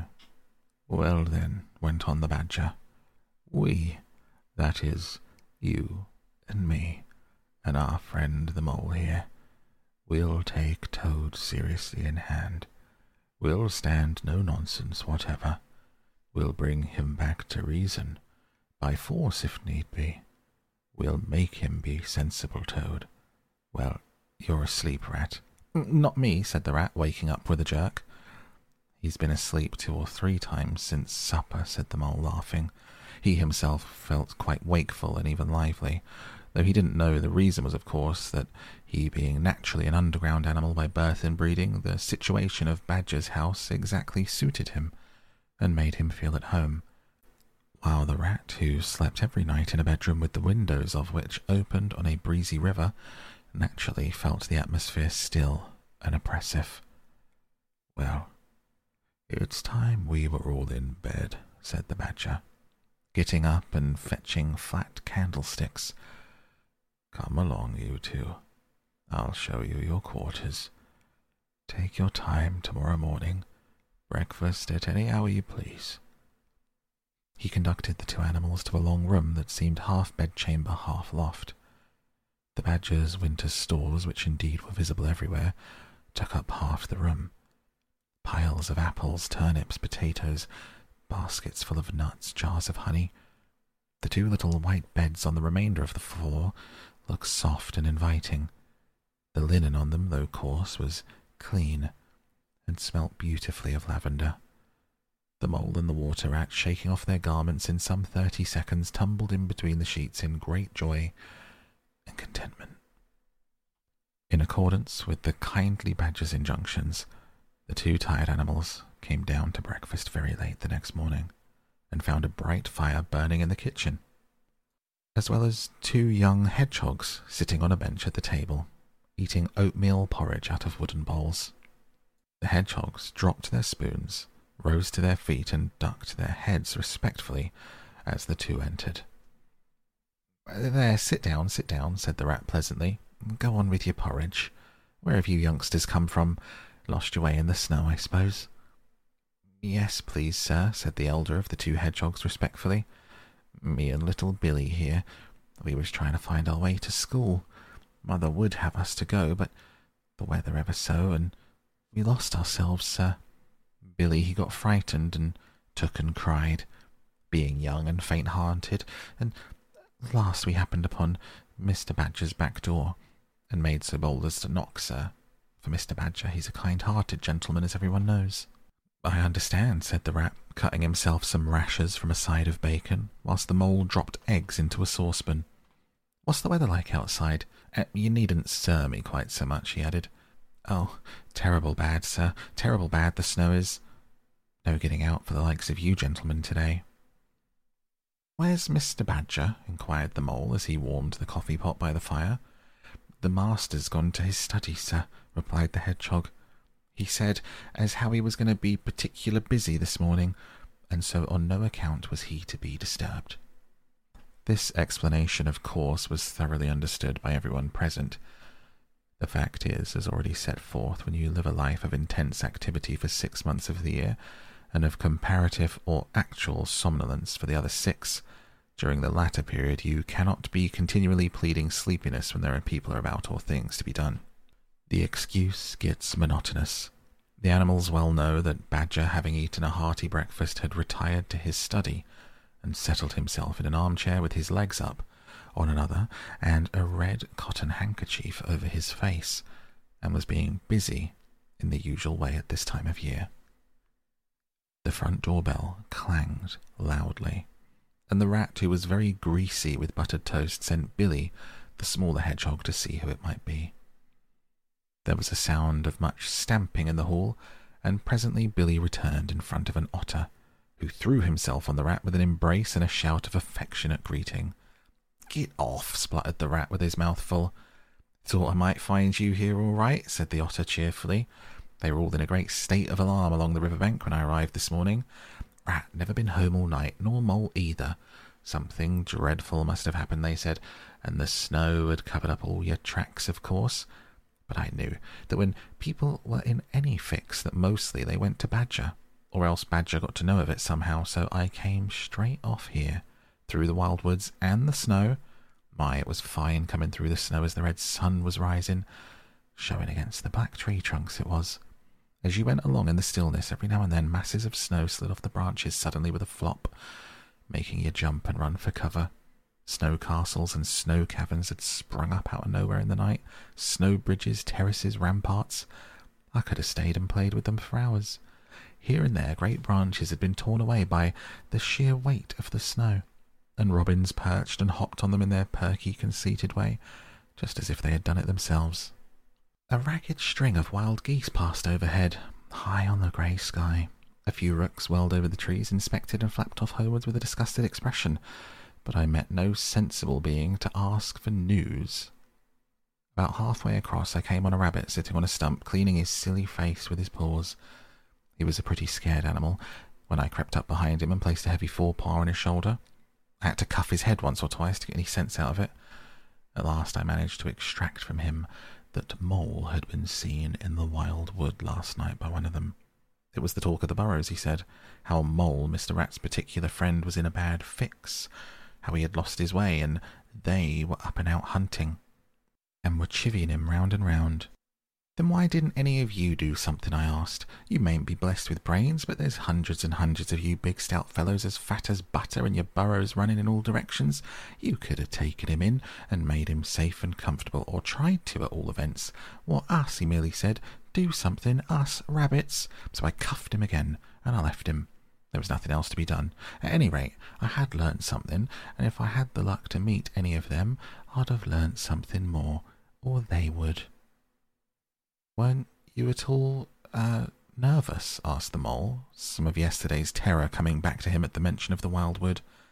Nervous? The otter showed a gleaming set of strong white teeth as he laughed. I'd give 'em nerves if any of them tried anything on with me. Here, mole, fry me some slices of ham like a good little chap that you are. I'm frightfully hungry, and I've got any amount to say to Ratty here. Haven't seen him for an age. So the good natured mole, having cut some slices of ham, set the hedgehogs to fry it, and returned to his own breakfast, while the otter and the rat, their heads together, eagerly talked river shop, which is long shop, and talk that is endless, running on like a babbling river itself. A plate of fried ham had just been cleared and sent back for more when Badger entered, yawning and rubbing his eyes. He greeted them all in his quiet, simple way, with kind inquiries for everyone. Mm-hmm.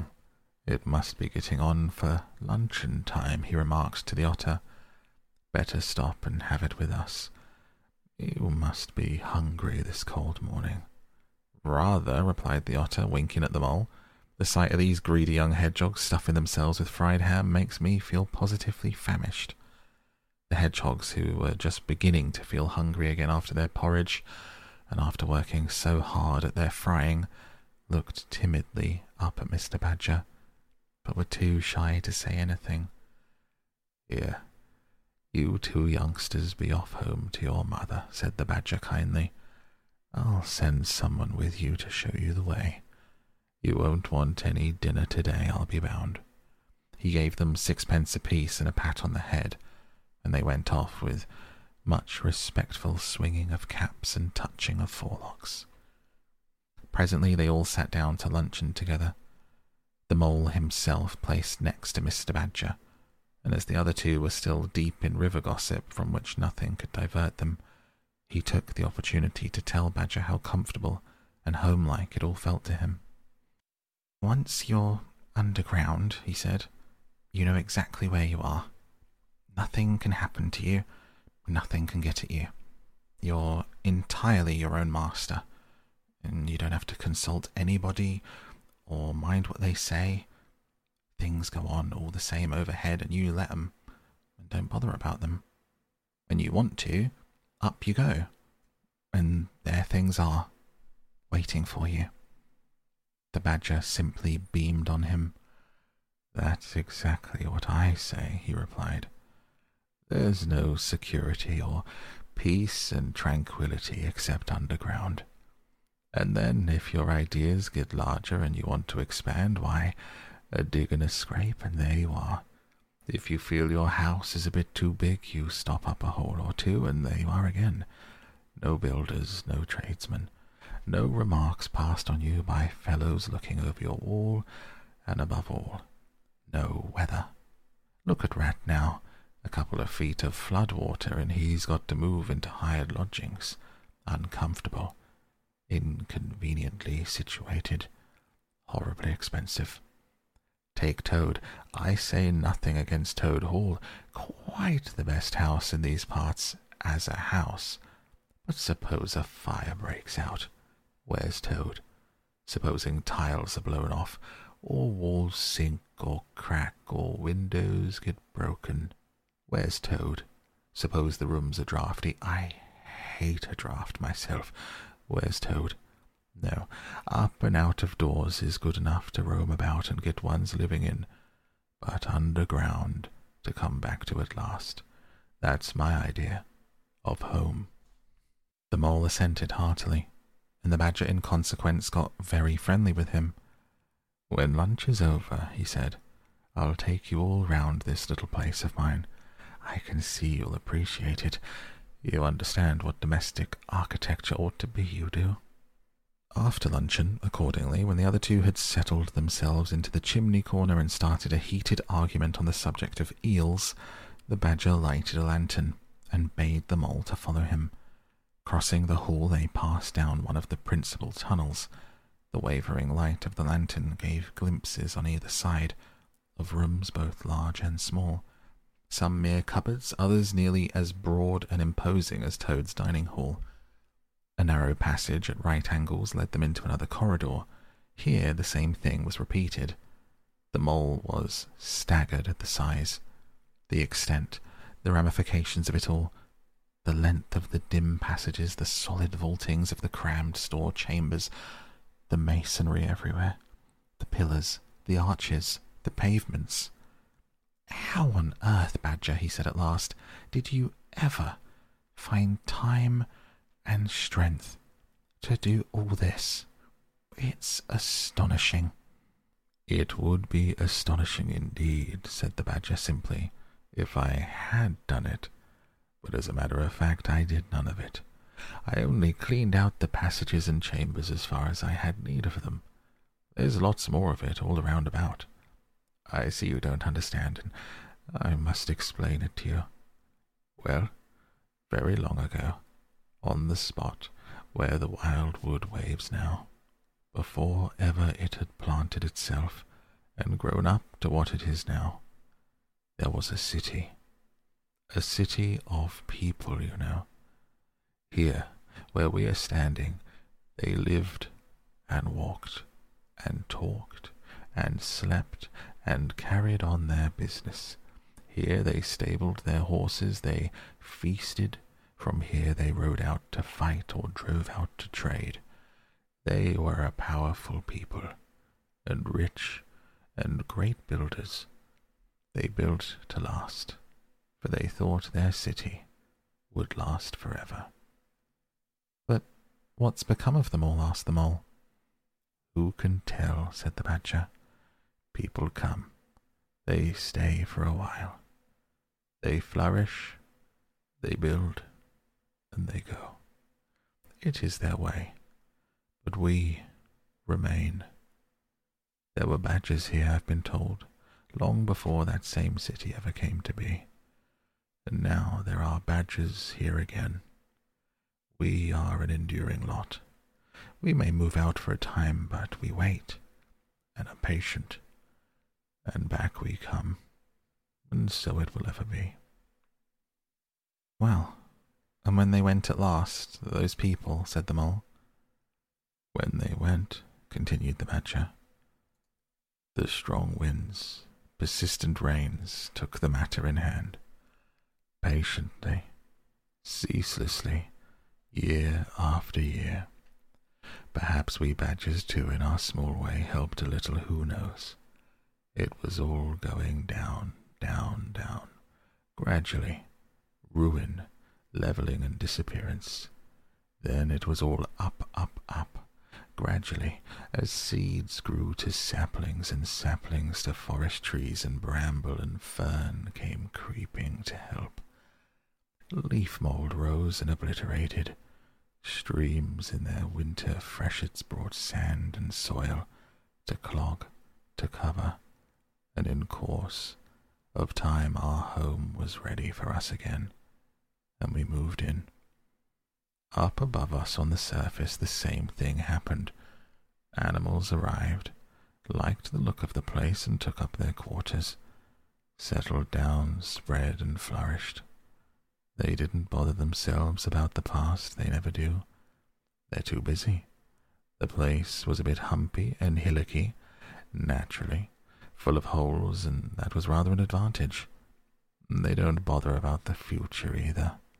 The future, when perhaps people will move in again, for a time, as may very well be. The wild wood is pretty well populated now, with all the usual lot good, bad, indifferent. I name no names. It takes all sorts to make a world, but I fancy you know something about them yourself by this time. I do indeed, said the mole with a shiver.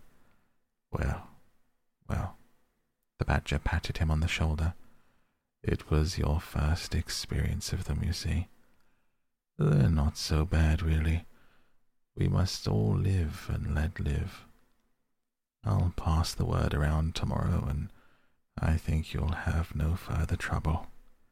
Any friend of mine walks where he likes in this country, or I'll know the reason why. When they got back to the kitchen again, they found the rat walking up and down, very restless.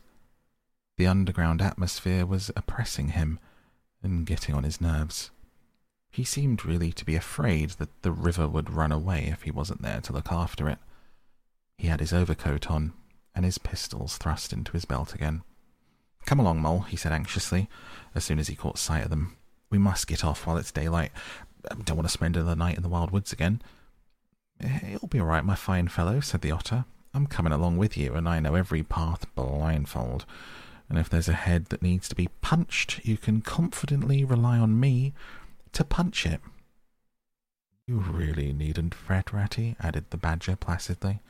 My passages run further than you think, and I've got bolt holes to the edge of the wood in several directions, though I don't care for everybody to know about them. When you really have to go, you shall leave by one of my short cuts. Meantime, Make yourself easy and sit down again. The rat was nevertheless still anxious to be off and attend to his river, so the badger, taking up his lantern again, led the way along a damp and airless tunnel that wound and dipped, part vaulted, part hewn through solid rock, for a weary distance that seemed to be miles. At last, daylight began to show itself, confusedly through tangled growth overhanging the mouth of the passage, and the badger, bidding them a hasty goodbye, pushed them hurriedly through the opening, made everything look as natural as possible again with creepers and brushwood and dead leaves, and retreated. They found themselves standing on the very edge of the wild wood. Rocks and brambles and tree roots behind them, confusedly heaped and tangled in front, a great space of quiet fields hemmed by lines of hedges black on snow, and far ahead a glint of a familiar old river, while the wintry sun hung red and low on the horizon. The otter, as knowing all the paths, took charge of the party, and they trailed out on a beeline for a distant stile. Pausing there a moment and looking back, they saw the whole mass of the wild wood, dense menacing, compact, grimly set in vast white surroundings. Simultaneously, they turned and made swiftly for home, for firelight, and familiar things that it played on, for the voice sounding cheerily outside their window, of the river that they knew and trusted in all its moods, that never made them afraid with any amazement. As he hurried along, eagerly anticipating the moment when he would be at home again, among the things he knew and liked, the mole saw clearly that he was an animal of tilled field and hedgerow linked to the ploughed furrow, the frequented pasture, the lane of evening lingerings, the cultivated garden plot. For others, the asperities, the stubborn endurance, or the clash of actual conflict that went with nature in the rough. He must be wise, he must keep to the pleasant places in which his lines were laid, and which held adventure enough in their way to last for a lifetime. The sheep ran huddling together against the hurdles, blowing out thin nostrils and stamping with delicate fore feet, their heads thrown back and a light steam rising from the crowded sheep pen into the frosty air. As the two animals hastened by in high spirits with much chatter and laughter, they were returning across country after a long day's outing with Otter, hunting and exploring on the wide uplands where certain streams tributary to their own river had their first small beginnings. The shades of the short winter day were closing in on them, and they had still some distance to go.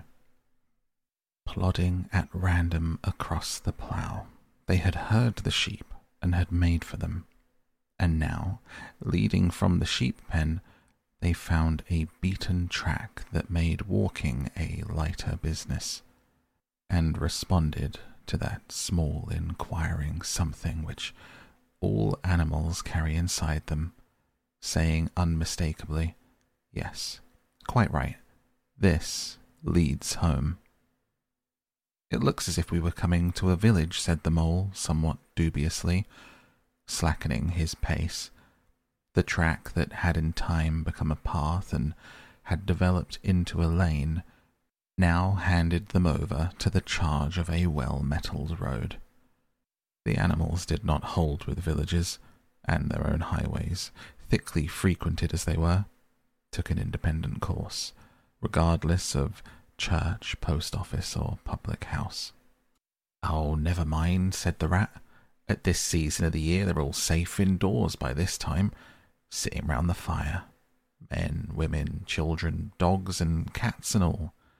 We shall slip through all right, without any bother or unpleasantness, and we can have a look at them through their windows if you like, see what they're doing. The rapid nightfall of mid December had quite beset the little village as they approached it on soft feet over a first thin fall of powdery snow. Little was visible but squares of a dusky orange red on either side of the street, where the firelight or lamplight of each cottage overflowed through the casements into the dark world without. Most of the low latticed windows were innocent of blinds. To the lookers in from outside, the inmates, gathered around a tea table, absorbed in handiwork or talking with laughter and gesture. They had each that happy grace, which is the last thing the skilled actor shall capture. The natural grace which goes with perfect unconsciousness of observation. Moving at will from one theatre to another, the two spectators so far from home themselves, had something of wistfulness in their eyes. They watched a cat being stroked, a sleepy child picked up and huddled off to bed, a tired man stretch and knock out his pipe on the end of a smouldering log. But it was from one little window, with its blind drawn down, a mere blank transparency on the night, that the sense of home and the little curtained world within walls, the larger stressful world of outside nature shut out and forgotten, most pulsated. Close against the white blind hung a bird cage, clearly silhouetted. Every wire and perch was distinct and recognizable, even to yesterday's dull edged lump of sugar. On the middle perch, the fluffy occupant, head tucked well into feathers, seemed so near to them as to be easily stroked had they tried. Even the delicate tips of his plumped out plumage penciled plainly on the illuminated screen. As they looked, the sleepy little fellow stirred uneasily, woke, shook himself, and raised his head. They could see the gape of his tiny beak as he yawned in a bored sort of way, looked around, and settled his head into his back again, where ruffled feathers gradually subsided into a perfect stillness. Then a gust of bitter wind took them in the back of the neck, a small sting of frozen sleet on the skin. It woke them as from a dream, and they knew their toes to be cold and their legs tired, and their own home was a distant, weary way. Once beyond the village, where the cottages ceased abruptly, on either side of the road, they could smell through the darkness those friendly fields again. They braced themselves for the last long stretch, the home stretch, the stretch that we know is bound to end sometime. In the rattle of the door latch, in the sudden firelight, the sight of familiar things greeting us as long absent travellers from far oversea. They plodded along, steadily, silently, each of them thinking his own thoughts. The moles ran a good deal on supper. As it was pitch dark and it was all a strange country for him as far as he knew, he was following obediently in the wake of the rat, leaving the guidance entirely to him. As for the rat, he was walking a little way ahead, as was his habit, his shoulders humped, his eyes fixed on the straight grey road in front of him. He did not notice poor Mole when suddenly the summons reached him and took him like an electric shock. We others, who have long lost the more subtle of the physical senses, have not even the proper terms to express an animal's intercommunications with his surroundings, living or otherwise. We have only the word smell, for instance, to include the whole range of delicate thrills which murmur in the nose of the animal night and day, summoning, warning, inciting, repelling. It was one of those mysterious fairy calls from out the void that had suddenly reached the mole in the darkness, making him tingle through and through with its very familiar appeal, even while yet he could not clearly remember what it was. He stopped, dead in his tracks, his nose searching hither and thither in its efforts to recapture this fine filament the telegraphic current that had so strongly moved him. A moment, and he had caught it again, and with it this time came recollection in its fullest flood. Home. That was what they meant. Those caressing appeals, those soft touches wafted through the air, those invisible little hands pulling and tugging all one way. Why, it must be quite close by him at the moment. His old home that he had hurriedly forsaken and never sought again that day when he first found the river. And now it was sending out its scouts and its messengers to capture him and bring him in. Since his escape on that bright morning, he had hardly given it a thought.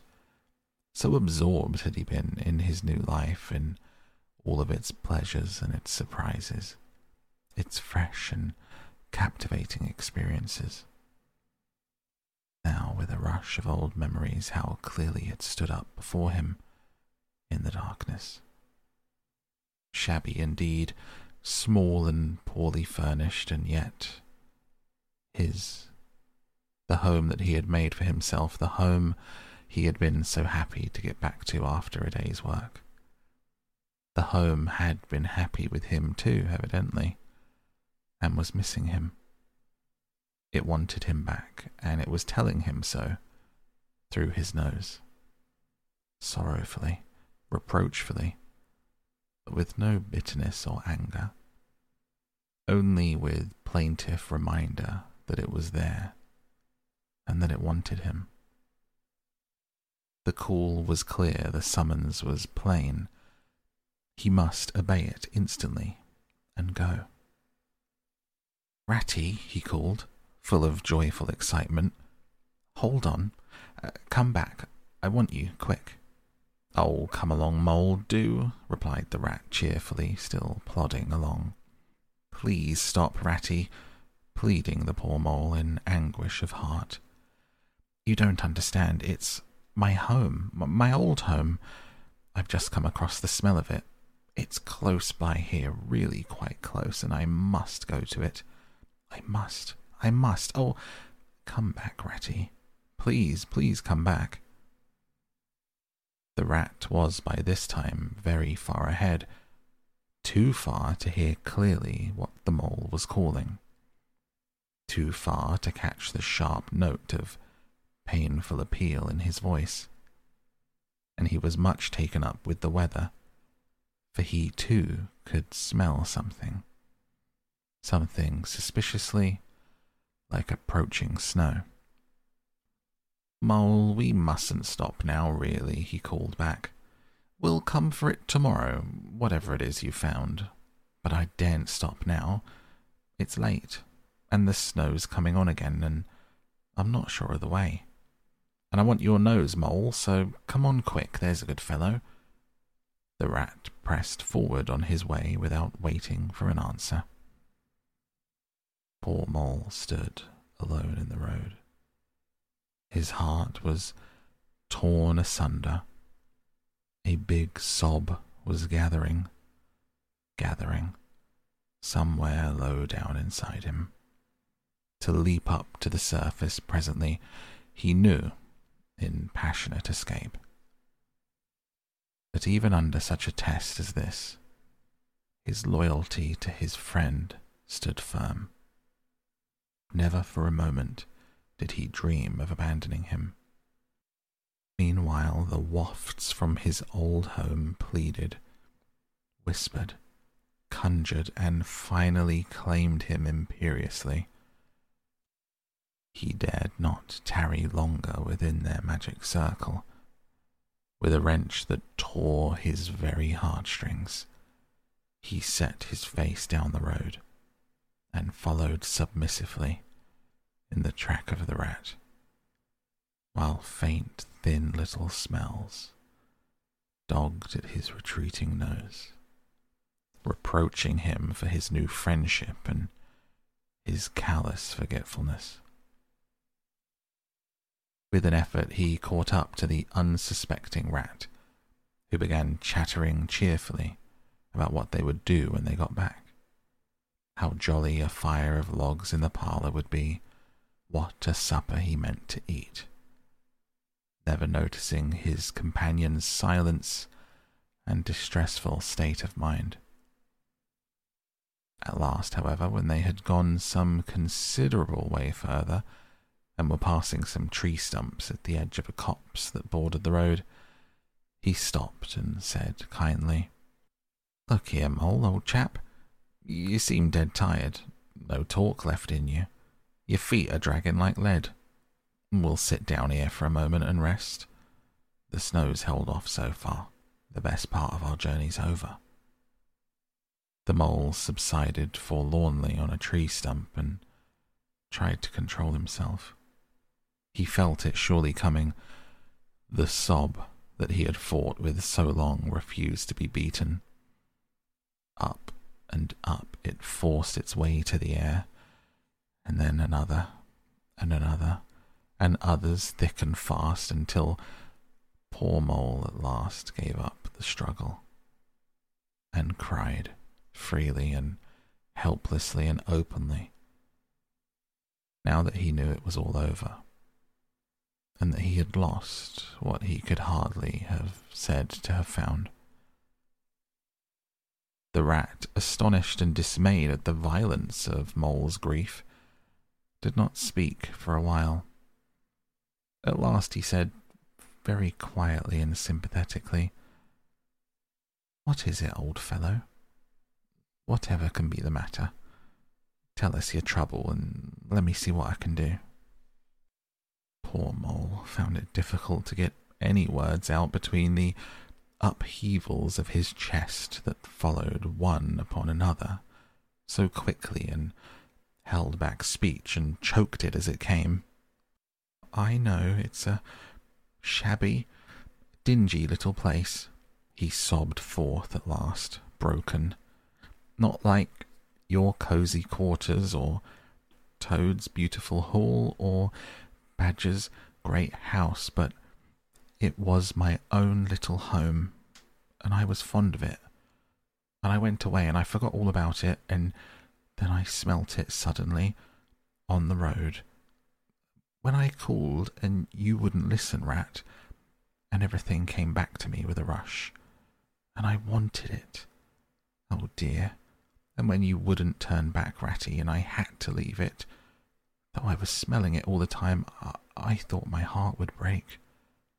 We might have just gone and had one look at it, Ratty, only one look. It was close by, but you wouldn't turn back, Ratty, you wouldn't turn back. Recollection brought fresh waves of sorrow, and sobs again took full charge of him, preventing further speech. The rat stared straight in front of him, saying nothing only patting Mole gently on the shoulder. After a time, he muttered gloomily, I see it all now. What a pig I have been. A pig. That's me. Just a pig. A plain pig. He waited until Mole's sobs became gradually less stormy and more rhythmical. He waited till a last sniffs were frequent and sobs were intermittent. He rose from his seat and, remarking carelessly, Well, we'd uh, really better be getting on, old chap, and set off up the road again, over the toilsome way that they had come. Wherever are you going to, Ratty?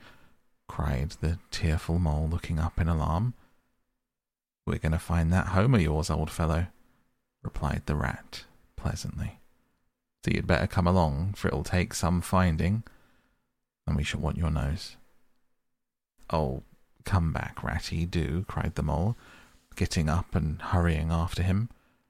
It's no good, I tell you. It, it's too late and too dark, and the place is far off. The snow's coming. I, I never meant to let you know I was feeling that way about it. It was an accident and a mistake. Think of the riverbank and your supper. Hang Riverbank and supper too, said the rat heartily. I tell you, I'm going to find this place now if I stay out all night. So cheer up, old chap, and take my arm. We'll soon be back there again. Still snuffling and pleading and reluctant, the mole suffered himself to be dragged back along the road by his imperious companion, who by a flow of cheerful talk and anecdote endeavoured to beguile his spirits back and make the weary way seem shorter. When at last it seemed to the rat that they must be nearing the part of the road where the mole had been held up, he said, Now, no more talking. Business. Use your nose and give your mind to it. They moved on in silence for a little way. Suddenly, the rat was conscious, through his arm that was linked in the mole's, of a faint sort of electric thrill that was passing down that animal's body. Instantly, he disengaged himself and fell back a pace and waited. The signals were coming through. Mole stood a moment rigid. His uplifted nose, quivering slightly, felt the air. Then a short, quick run forward. A fault, a check, a try back, and then a slow and steady, confident advance. The rat, much excited, kept close to his heels as the mole, with something of the air of a sleepwalker, crossed a dry ditch, scrambled through a hedge, and nosed his way over a field open and trackless and bare in the faint starlight. Suddenly, without giving warning, he dived, but the rat was on alert and followed him down the tunnel, to which his unerring nose had faithfully led him. It was close and airless. The earthy smell was strong. It seemed a long time to Rat ere the passage ended, and he could stand erect and stretch and shake himself. The mole struck a match, and by its light the rats saw that they were standing in an open space, neatly swept and sanded underfoot.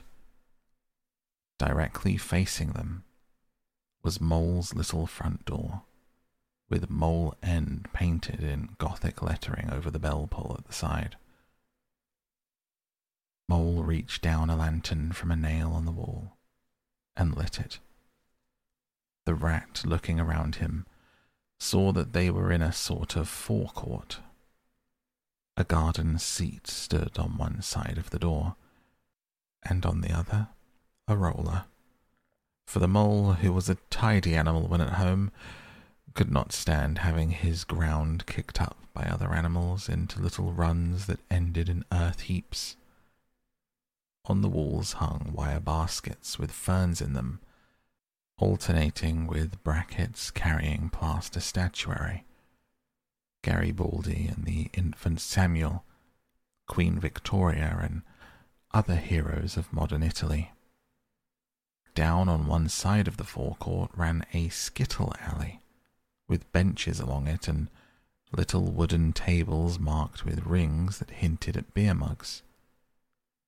In the middle was a small round pond containing goldfish, surrounded by a cockle shell border.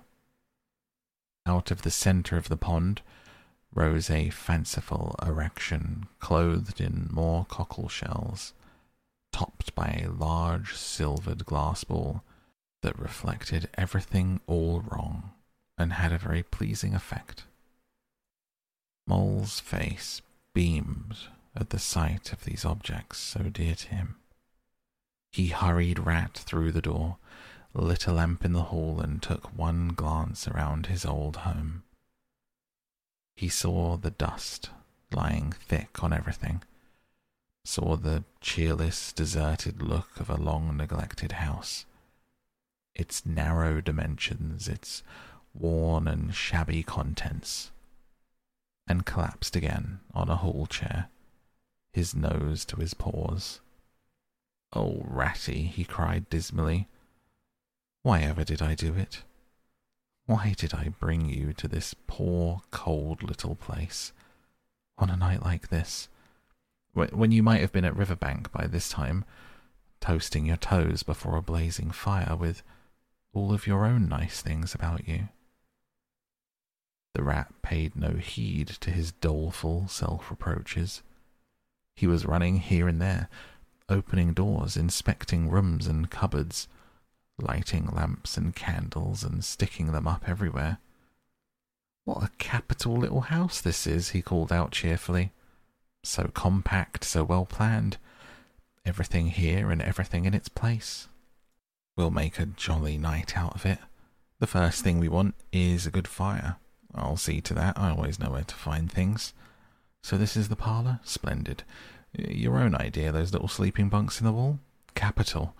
Uh, now I'll fetch the wood and the coals and get a duster mole. You'll find one in the drawer of the kitchen table. Try and smarten things up a bit. Bustle about, old chap. Encouraged by his inspiriting companion, the mole roused himself, dusted and polished with energy and heartiness, while the rat, running to and fro with armfuls of fuel, soon had a cheerful blaze roaring up the chimney. He hailed the mole to come and warm himself, but Mole promptly had another fit of the blues, dropping down on a couch in a dark despair, burying his face in the duster.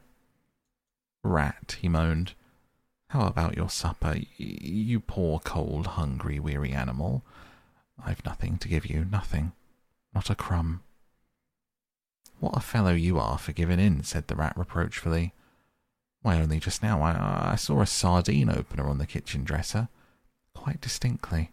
Everybody knows that means there are sardines somewhere in the neighbourhood. Rouse yourself. Pull yourself together. Come with me and forage. They went and foraged accordingly, hunting through every cupboard, turning out every drawer. The result was not so very depressing after all. Of course, it might have been better. A tin of sardines, a box of Captain's biscuits nearly full, and a German sausage encased in silver paper. There's a banquet for you, observed the rat. He arranged the table. I know some animals who would give their ears to be sitting down to supper with us tonight. No bread, groaned the mole. No butter, no.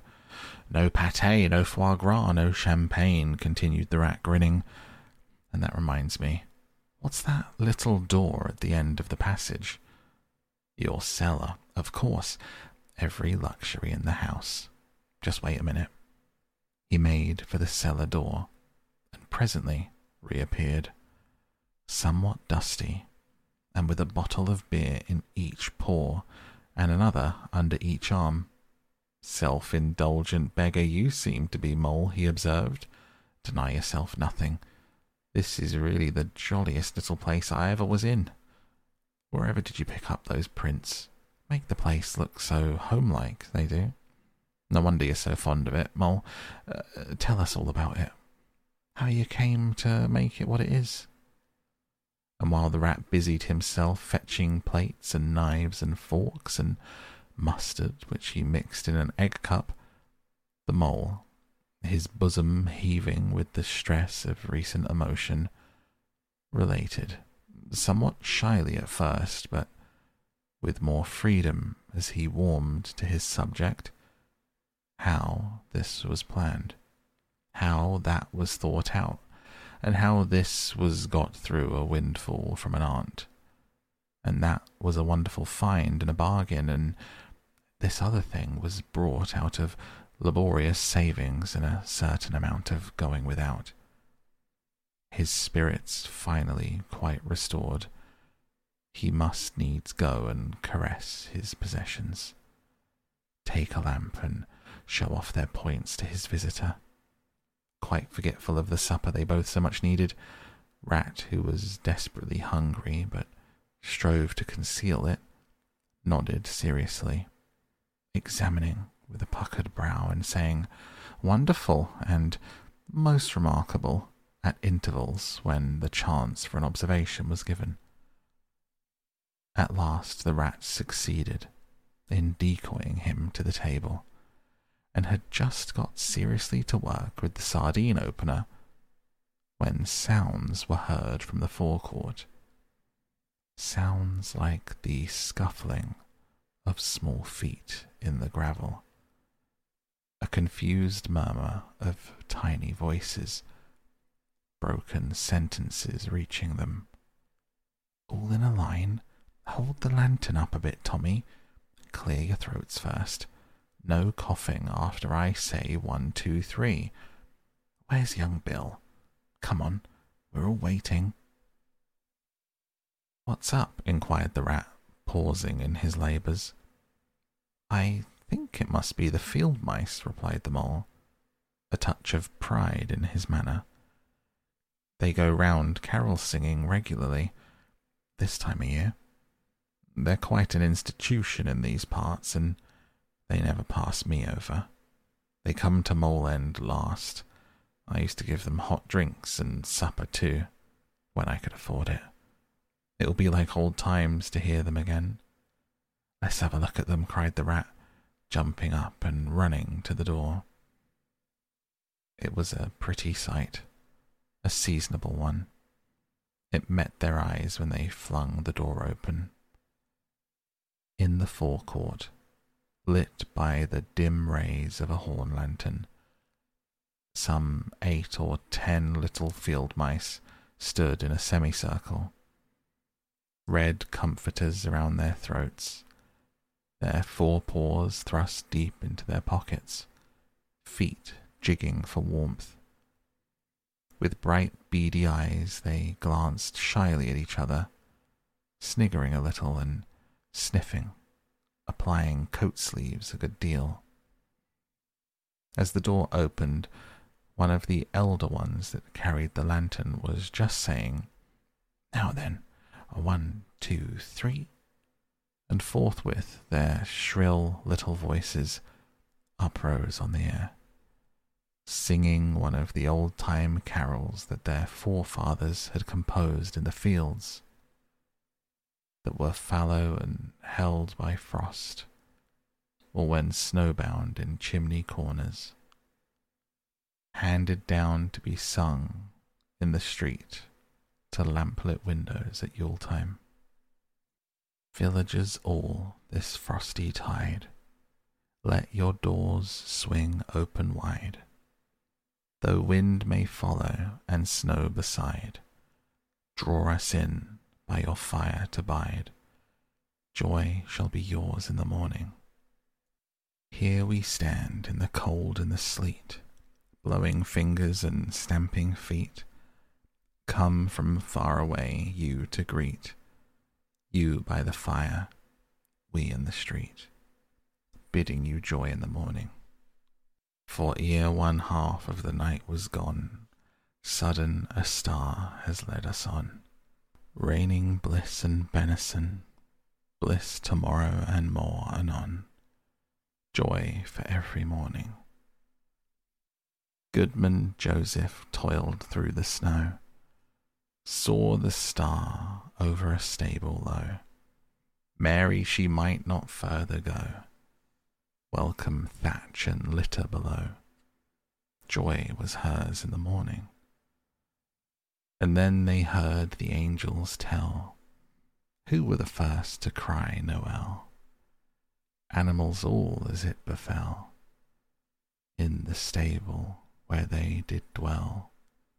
Joy shall be theirs in the morning. The voices ceased, the singers, bashful but smiling, exchanged sidelong glances, and silence succeeded, but for a moment only. From up above and far away, down the tunnel that they had so lately travelled, was borne to their ears in a faint musical hum the sound of distant bells ringing, a joyful peal. Very well sung, boys, cried the rat heartily. And now come along in, all of you. Warm yourselves by the fire and have something hot. Yes, uh, come along, field mice, cried the mole eagerly. This is quite like old times. Shut the door after you. Uh, pull up that settee to the fire. Just wait a minute while we. Ratty, he cried in despair, plumping down on a seat with tears impending. Whatever are we doing? We've got nothing to give them. You leave that to me, said the masterful rat. Here, you with the lantern, come this way. I want to talk to you. Tell me, are there any shops open at this hour of the night? Why, certainly, sir, replied the field mouse respectfully. At this time of year, our shops keep open to all sorts of hours. Then look here, said the rat. You go off at once you and your lantern, and you get me. Here much muttered conversation ensued. The mole only heard bits of it, such as fresh mind and no, a pound of that will do. See you get Buggins's, for I won't have any other. Only the best. If you can't get it there, try somewhere else. Of course, homemade, no tinned stuff. Do the best you can.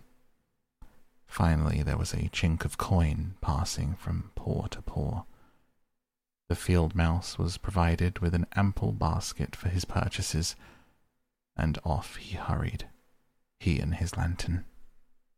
The rest of the field mice perched in a row on the settee, their small legs swinging, giving themselves up to the enjoyment of the fire. They toasted their chilblains until they tingled, while the mole, failing to draw them into easy conversation, plunged into family history and made each of them recite the names of numerous brothers who were too young, it appeared, to be allowed to carol that year. But they looked forward to very shortly after winning a parental consent. The rat, meanwhile, was busy examining the label of one of the beer bottles. I perceive this to be an old Burton, he remarked approvingly. Sensible mole, the very thing. Now we'll be able to mull some ale. Get things ready, mole, whilst I draw the corks. It did not take long to prepare the brew and thrust the tin heater into the red heart of the fire. Soon every field mouse was sipping and coughing and choking, for a little mulled ale goes a long way. Wiping his eyes and laughing and forgetting that he had ever been cold in all of his life. They act plays too, these fellows, the mole explained. Make them all up by themselves and act them afterwards. Very well they do too. They gave us a capital one last year as a field mouse who was captured at sea made to row in a galley. When he escaped and got home again, his lady love had gone into a convent. You, you were in it, I, I remember. Uh, come on, get up and recite a bit. The field mouse addressed got up on his legs, giggled shyly, and looked around the room. He remained absolutely tongue tied. His comrades cheered him on, Mole coaxed and encouraged him, and the rat went so far as to take him by the shoulders and shake him. But nothing could overcome his stage fright. They were all busily engaged on him like watermen applying the Royal Humane Society's regulations to a case of long submersion. When the latch clicked, the door opened, and the field mouse with the lantern reappeared staggering under the weight of his basket. There was no more talk of play acting once the very real and solid contents of the basket had tumbled out onto the table.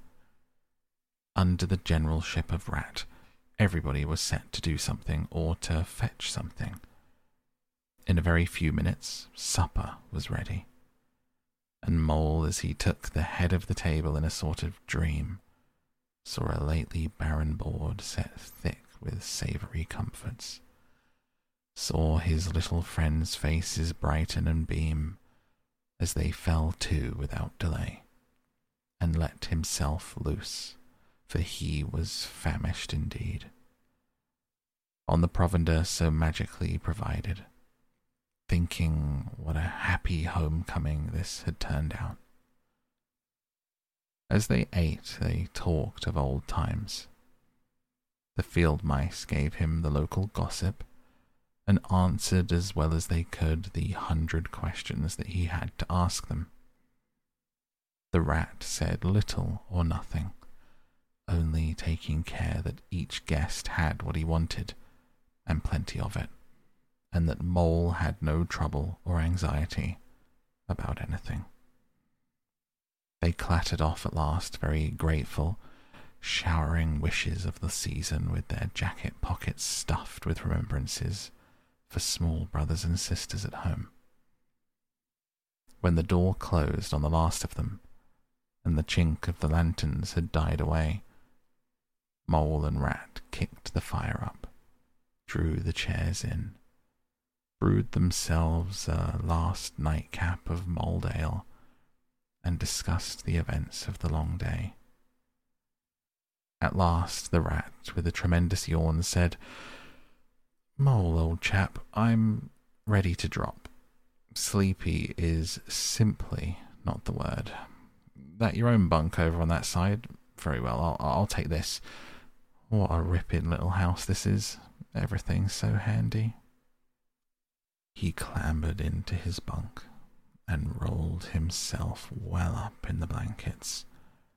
Slumber gathered him forthwith, as a swathe of barley folded into the arms of a reaping machine. The weary mole was glad to turn in without delay. Soon his head was on his pillow, in great joy and contentment.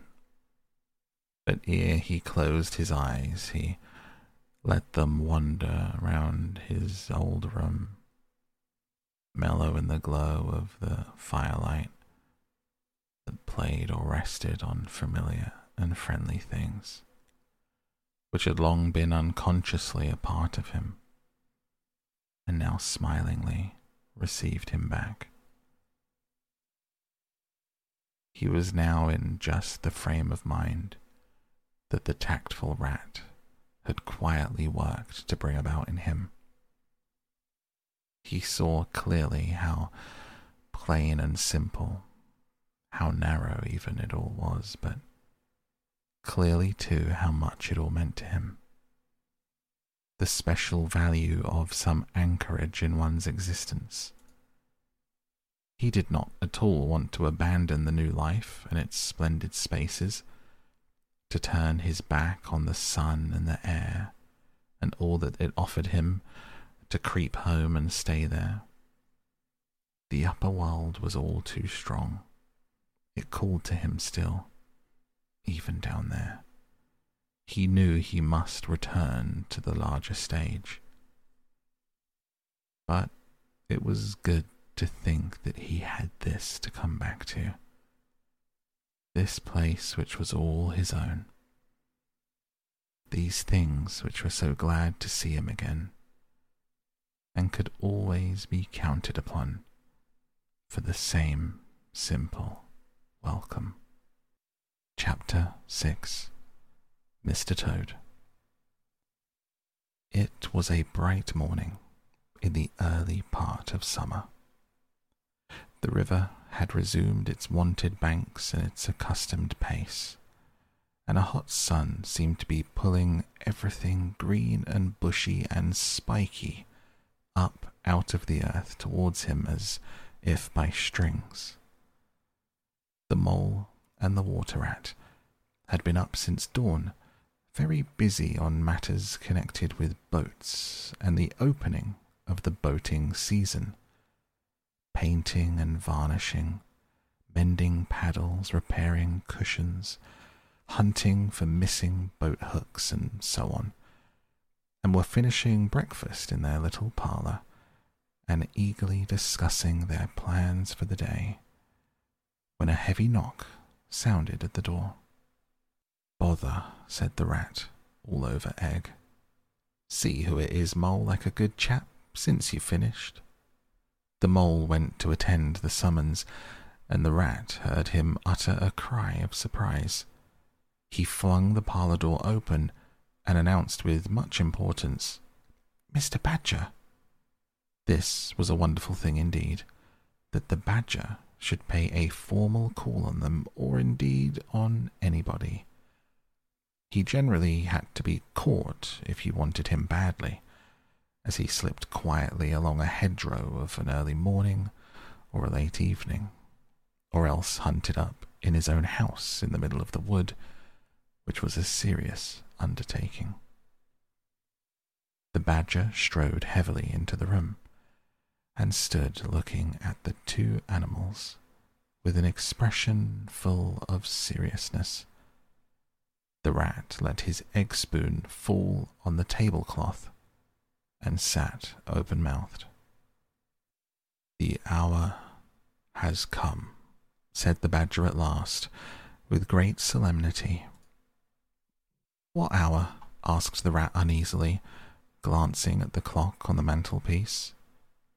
Whose hour, you should rather say, replied the badger. Why, Toad's hour. The hour of Toad. I said I would take him in hand as soon as the winter was well over, and I'm going to take him in hand today. Toad's hour, of course, cried the mole delightedly. Hooray! I remember now. We'll teach him to be a sensible toad. This very morning, continued the badger, taking an armchair, as I learnt last night from a trustworthy source, another new and exceptionally powerful motor car will arrive at Toad Hall on approval or return. At this very moment, perhaps, Toad is busy, arraying himself in those singularly hideous habiliments so dear to him, which transform him from a comparatively good looking toad into an object which throws any decent minded animal that comes across it into a violent fit. We must be up and doing, ere it is too late. You two animals will accompany me instantly to Toad Hall, and the work of rescue shall be accomplished. Right you are, cried the rat, starting up. We'll rescue the poor unhappy animal. We'll convert him. He'll be the most converted toad that ever was before we've done with him. They set off up the road on their mission of mercy, Badger leading the way. Animals, when in company, walk in a proper and sensible manner, in single file, instead of sprawling across the road and being of no use or support to each other in case of sudden trouble or danger. They reached the carriage drive of Toad Hall to find, as the Badger had anticipated, a shiny new motor car of great size, painted a bright red, Toad's favorite color, standing in front of the house. As they neared the door, it was flung open, and Mr. Toad, arrayed in goggles, cap, gaiters, and enormous overcoat, came swaggering down the steps, drawing on his gauntleted gloves. Hello, come on, you fellows, he cried cheerfully on catching sight of them. You're just in time to come with me for a jolly, to come for a jolly, for a, a jolly. His hearty accents faltered and fell away as he noticed the stern, unbending look on the countenances of his silent friends. His invitation remained unfinished. The badger strode up to the steps. Take him inside, he said sternly to his companions. And as Toad was hustled through the door, struggling and protesting, he turned to the chauffeur in charge of the new motor car. I'm afraid you won't be wanted today, he said. Mr. Toad has changed his mind. He will not require the car. Please understand that this is final. You needn't wait. Then he followed the others inside and shut the door. Now then, he said to the toad, when the four of them were stood together in the hall. First of all, take those ridiculous things off. Shan't, replied Toad with great spirit. What is the meaning of this gross outrage? I demand an instant explanation. Take them off him, then, you two, ordered the badger briefly. They had to lay Toad out on the floor, kicking and calling all sorts of names before they could get to work properly. The rat sat on him, and the mole got his motor clothes off him bit by bit. They stood him up on his legs again. A good deal of his blustering spirit seemed to have evaporated with the removal of his fine panoply. Now that he was merely Toad, and no longer the terror of the highway, he giggled feebly, and looked from one to the other appealingly, seeming quite to understand the situation. You knew it must come to this, Sooner or later, Toad, the Badger explained severely. You've disregarded all the warnings that we've given you.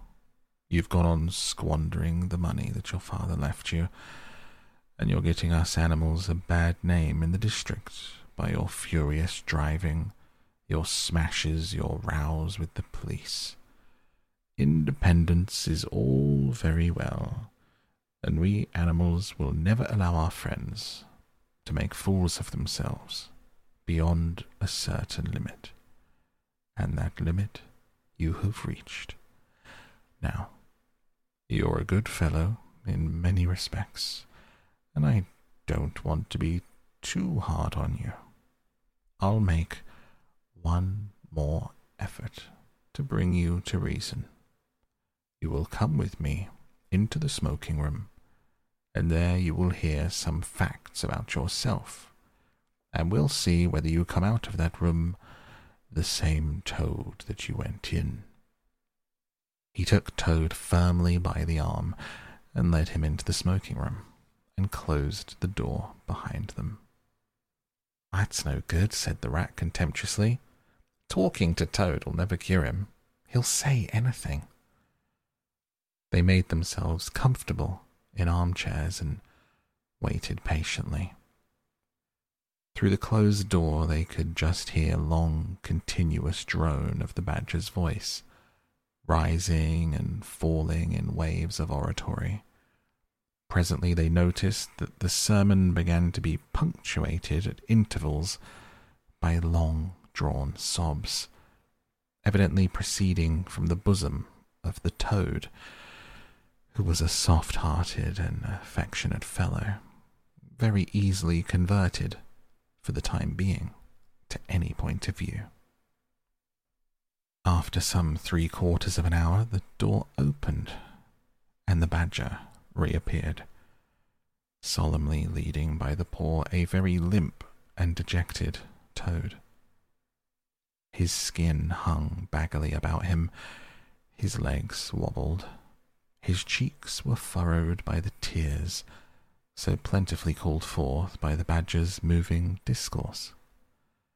Sit down there, Toad, said the badger kindly, pointing to a chair. My friends, he went on, I am pleased to inform you that Toad has at last seen the error of his ways. He is truly sorry for his misguided conduct in the past, and he has undertaken to give up motor cars entirely and forever. I have his solemn promise to that effect.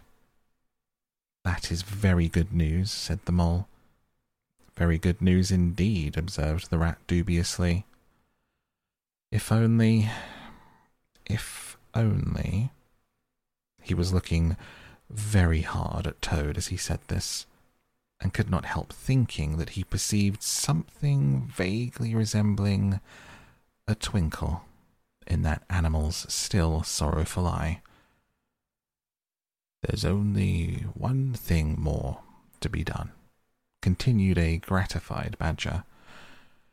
Toad, I want you to solemnly repeat before your friends here what you fully admitted to me in the smoking room just now.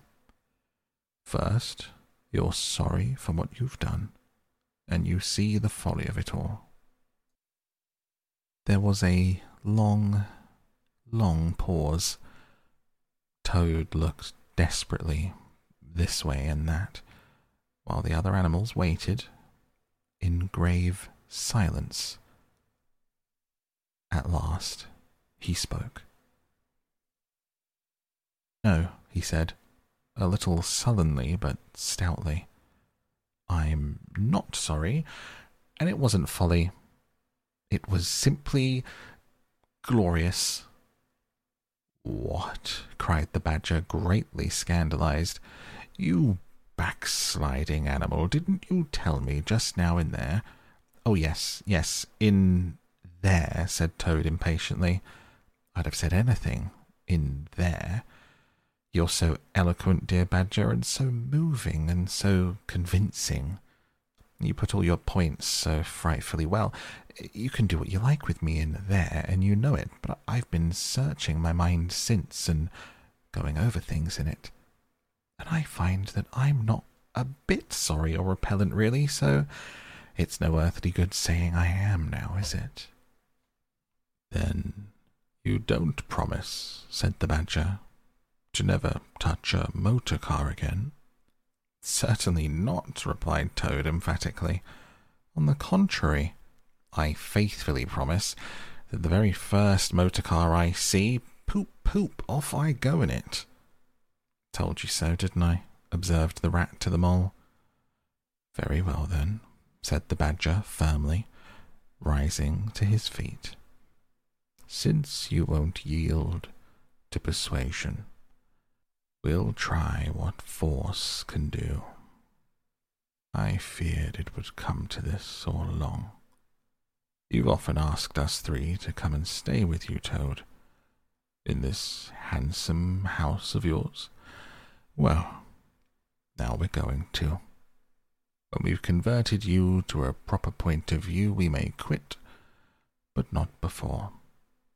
Take him upstairs, you two, and lock him up in his bedroom while we arrange matters between ourselves. It's for your own good, Toady, you know, said the rat kindly as Toad, kicking and struggling, was hauled up the stairs by his two faithful friends. Think what fun we'll all have together, just as we used to, when you've got quite over this painful attack of yours. We'll take great care of everything for you till you're well, Toad, said the mole. We'll see your money isn't wasted, as it has been. No more of those regrettable incidents with the police, Toad, said the rat, as they thrust him into his bedroom. And no more weeks in hospital, being ordered about by female nurses, Toad, added the mole, turning the key on him. They descended the stair, Toad shouting abuse at them through the keyhole, and the three friends then met in conference on the situation. It's going to be a tedious business, said the Badger, sighing.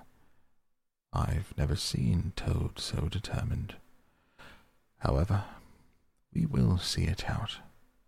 He must never be left an instant unguarded. We shall have to take it in turns to be with him till the poison has worked itself out of his system. They arranged watches accordingly. Each animal took it in turns to sleep in Toad's room at night. They divided the day up between them.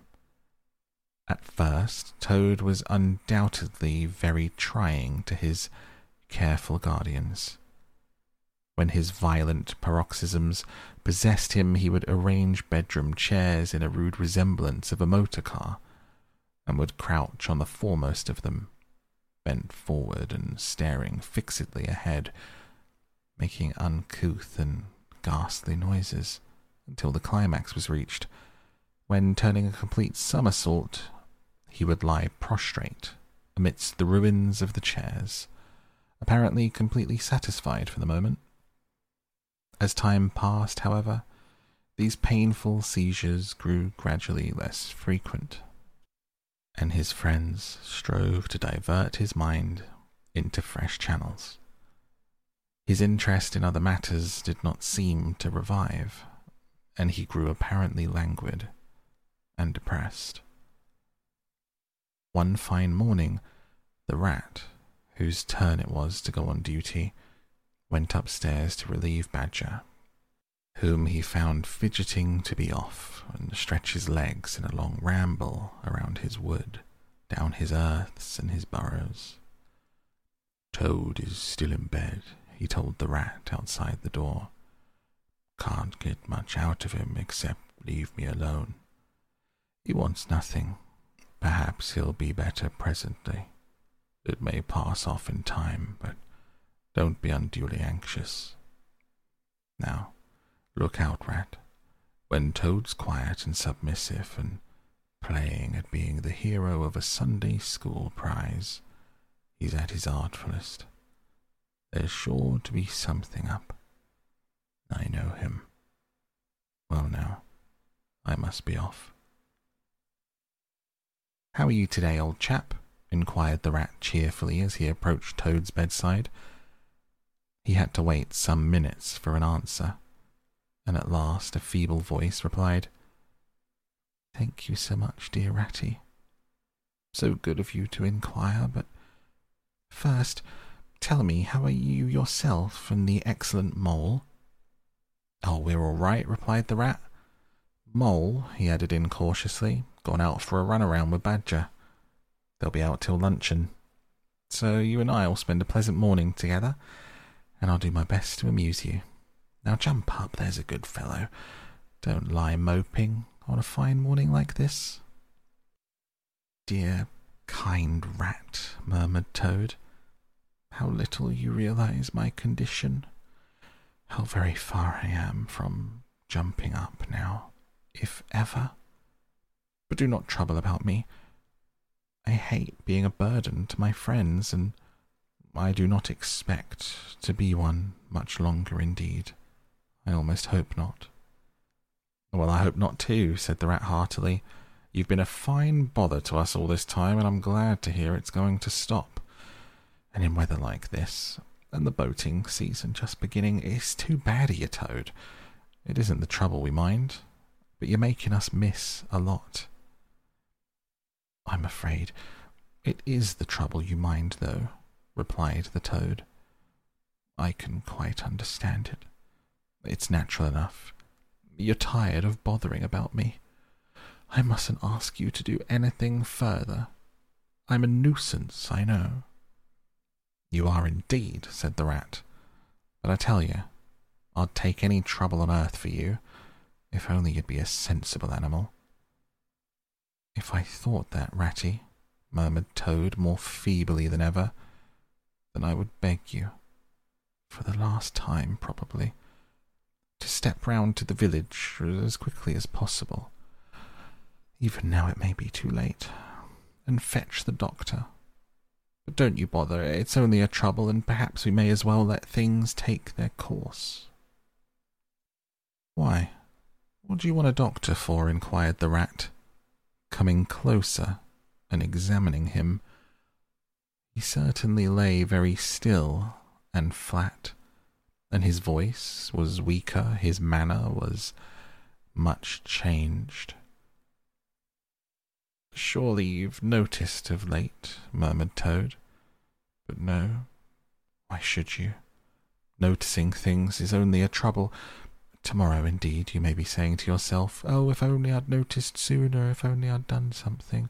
But no, it's a trouble, never mind. Forget that I asked. Look here, old man, said the rat, beginning to get rather alarmed. Of course I'll fetch a doctor to you if you really think you want him. But you can hardly be bad enough for that yet. Let's talk about something else.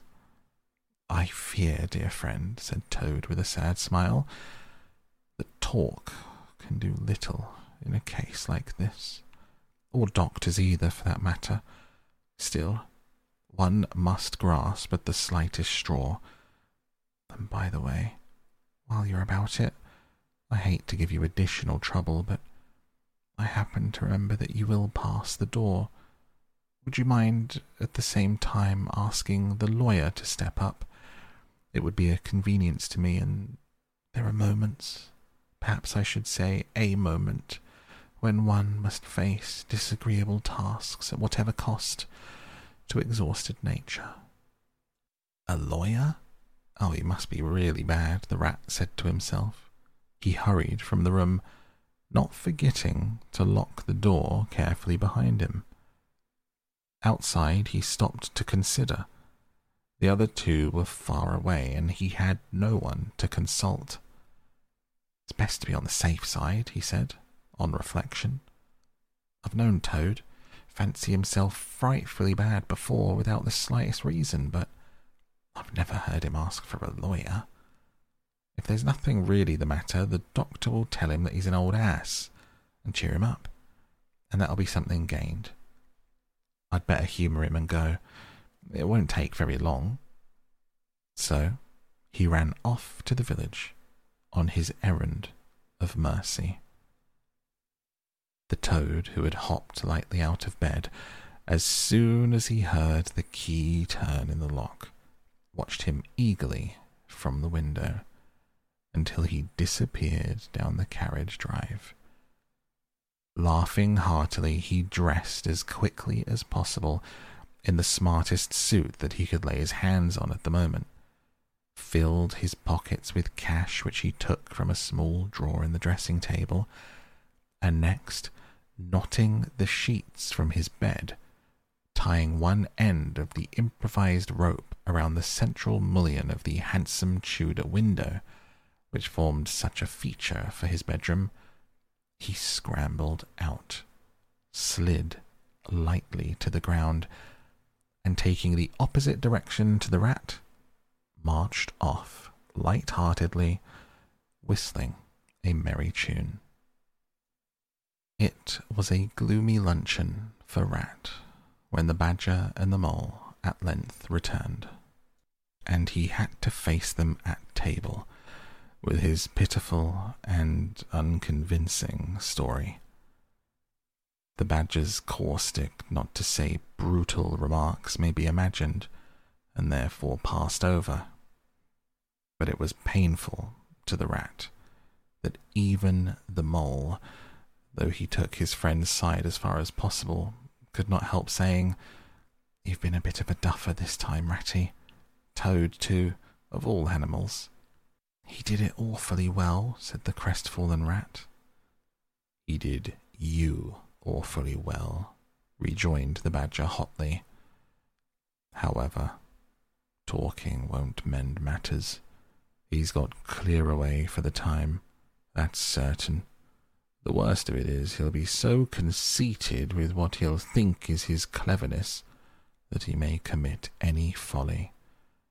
One comfort is we're free now, and needn't waste any more of our precious time doing sentry go. But we'd better continue to sleep at Toad Hall for a while longer. Toad may be back any moment, on a stretcher or between two policemen. So spoke the badger, not knowing what the future held in store, or how much water, and of how turbid a character was to run under bridges before Toad should sit at ease again in his ancestral hall. And that is where we close the book tonight on this episode of Down to Sleep.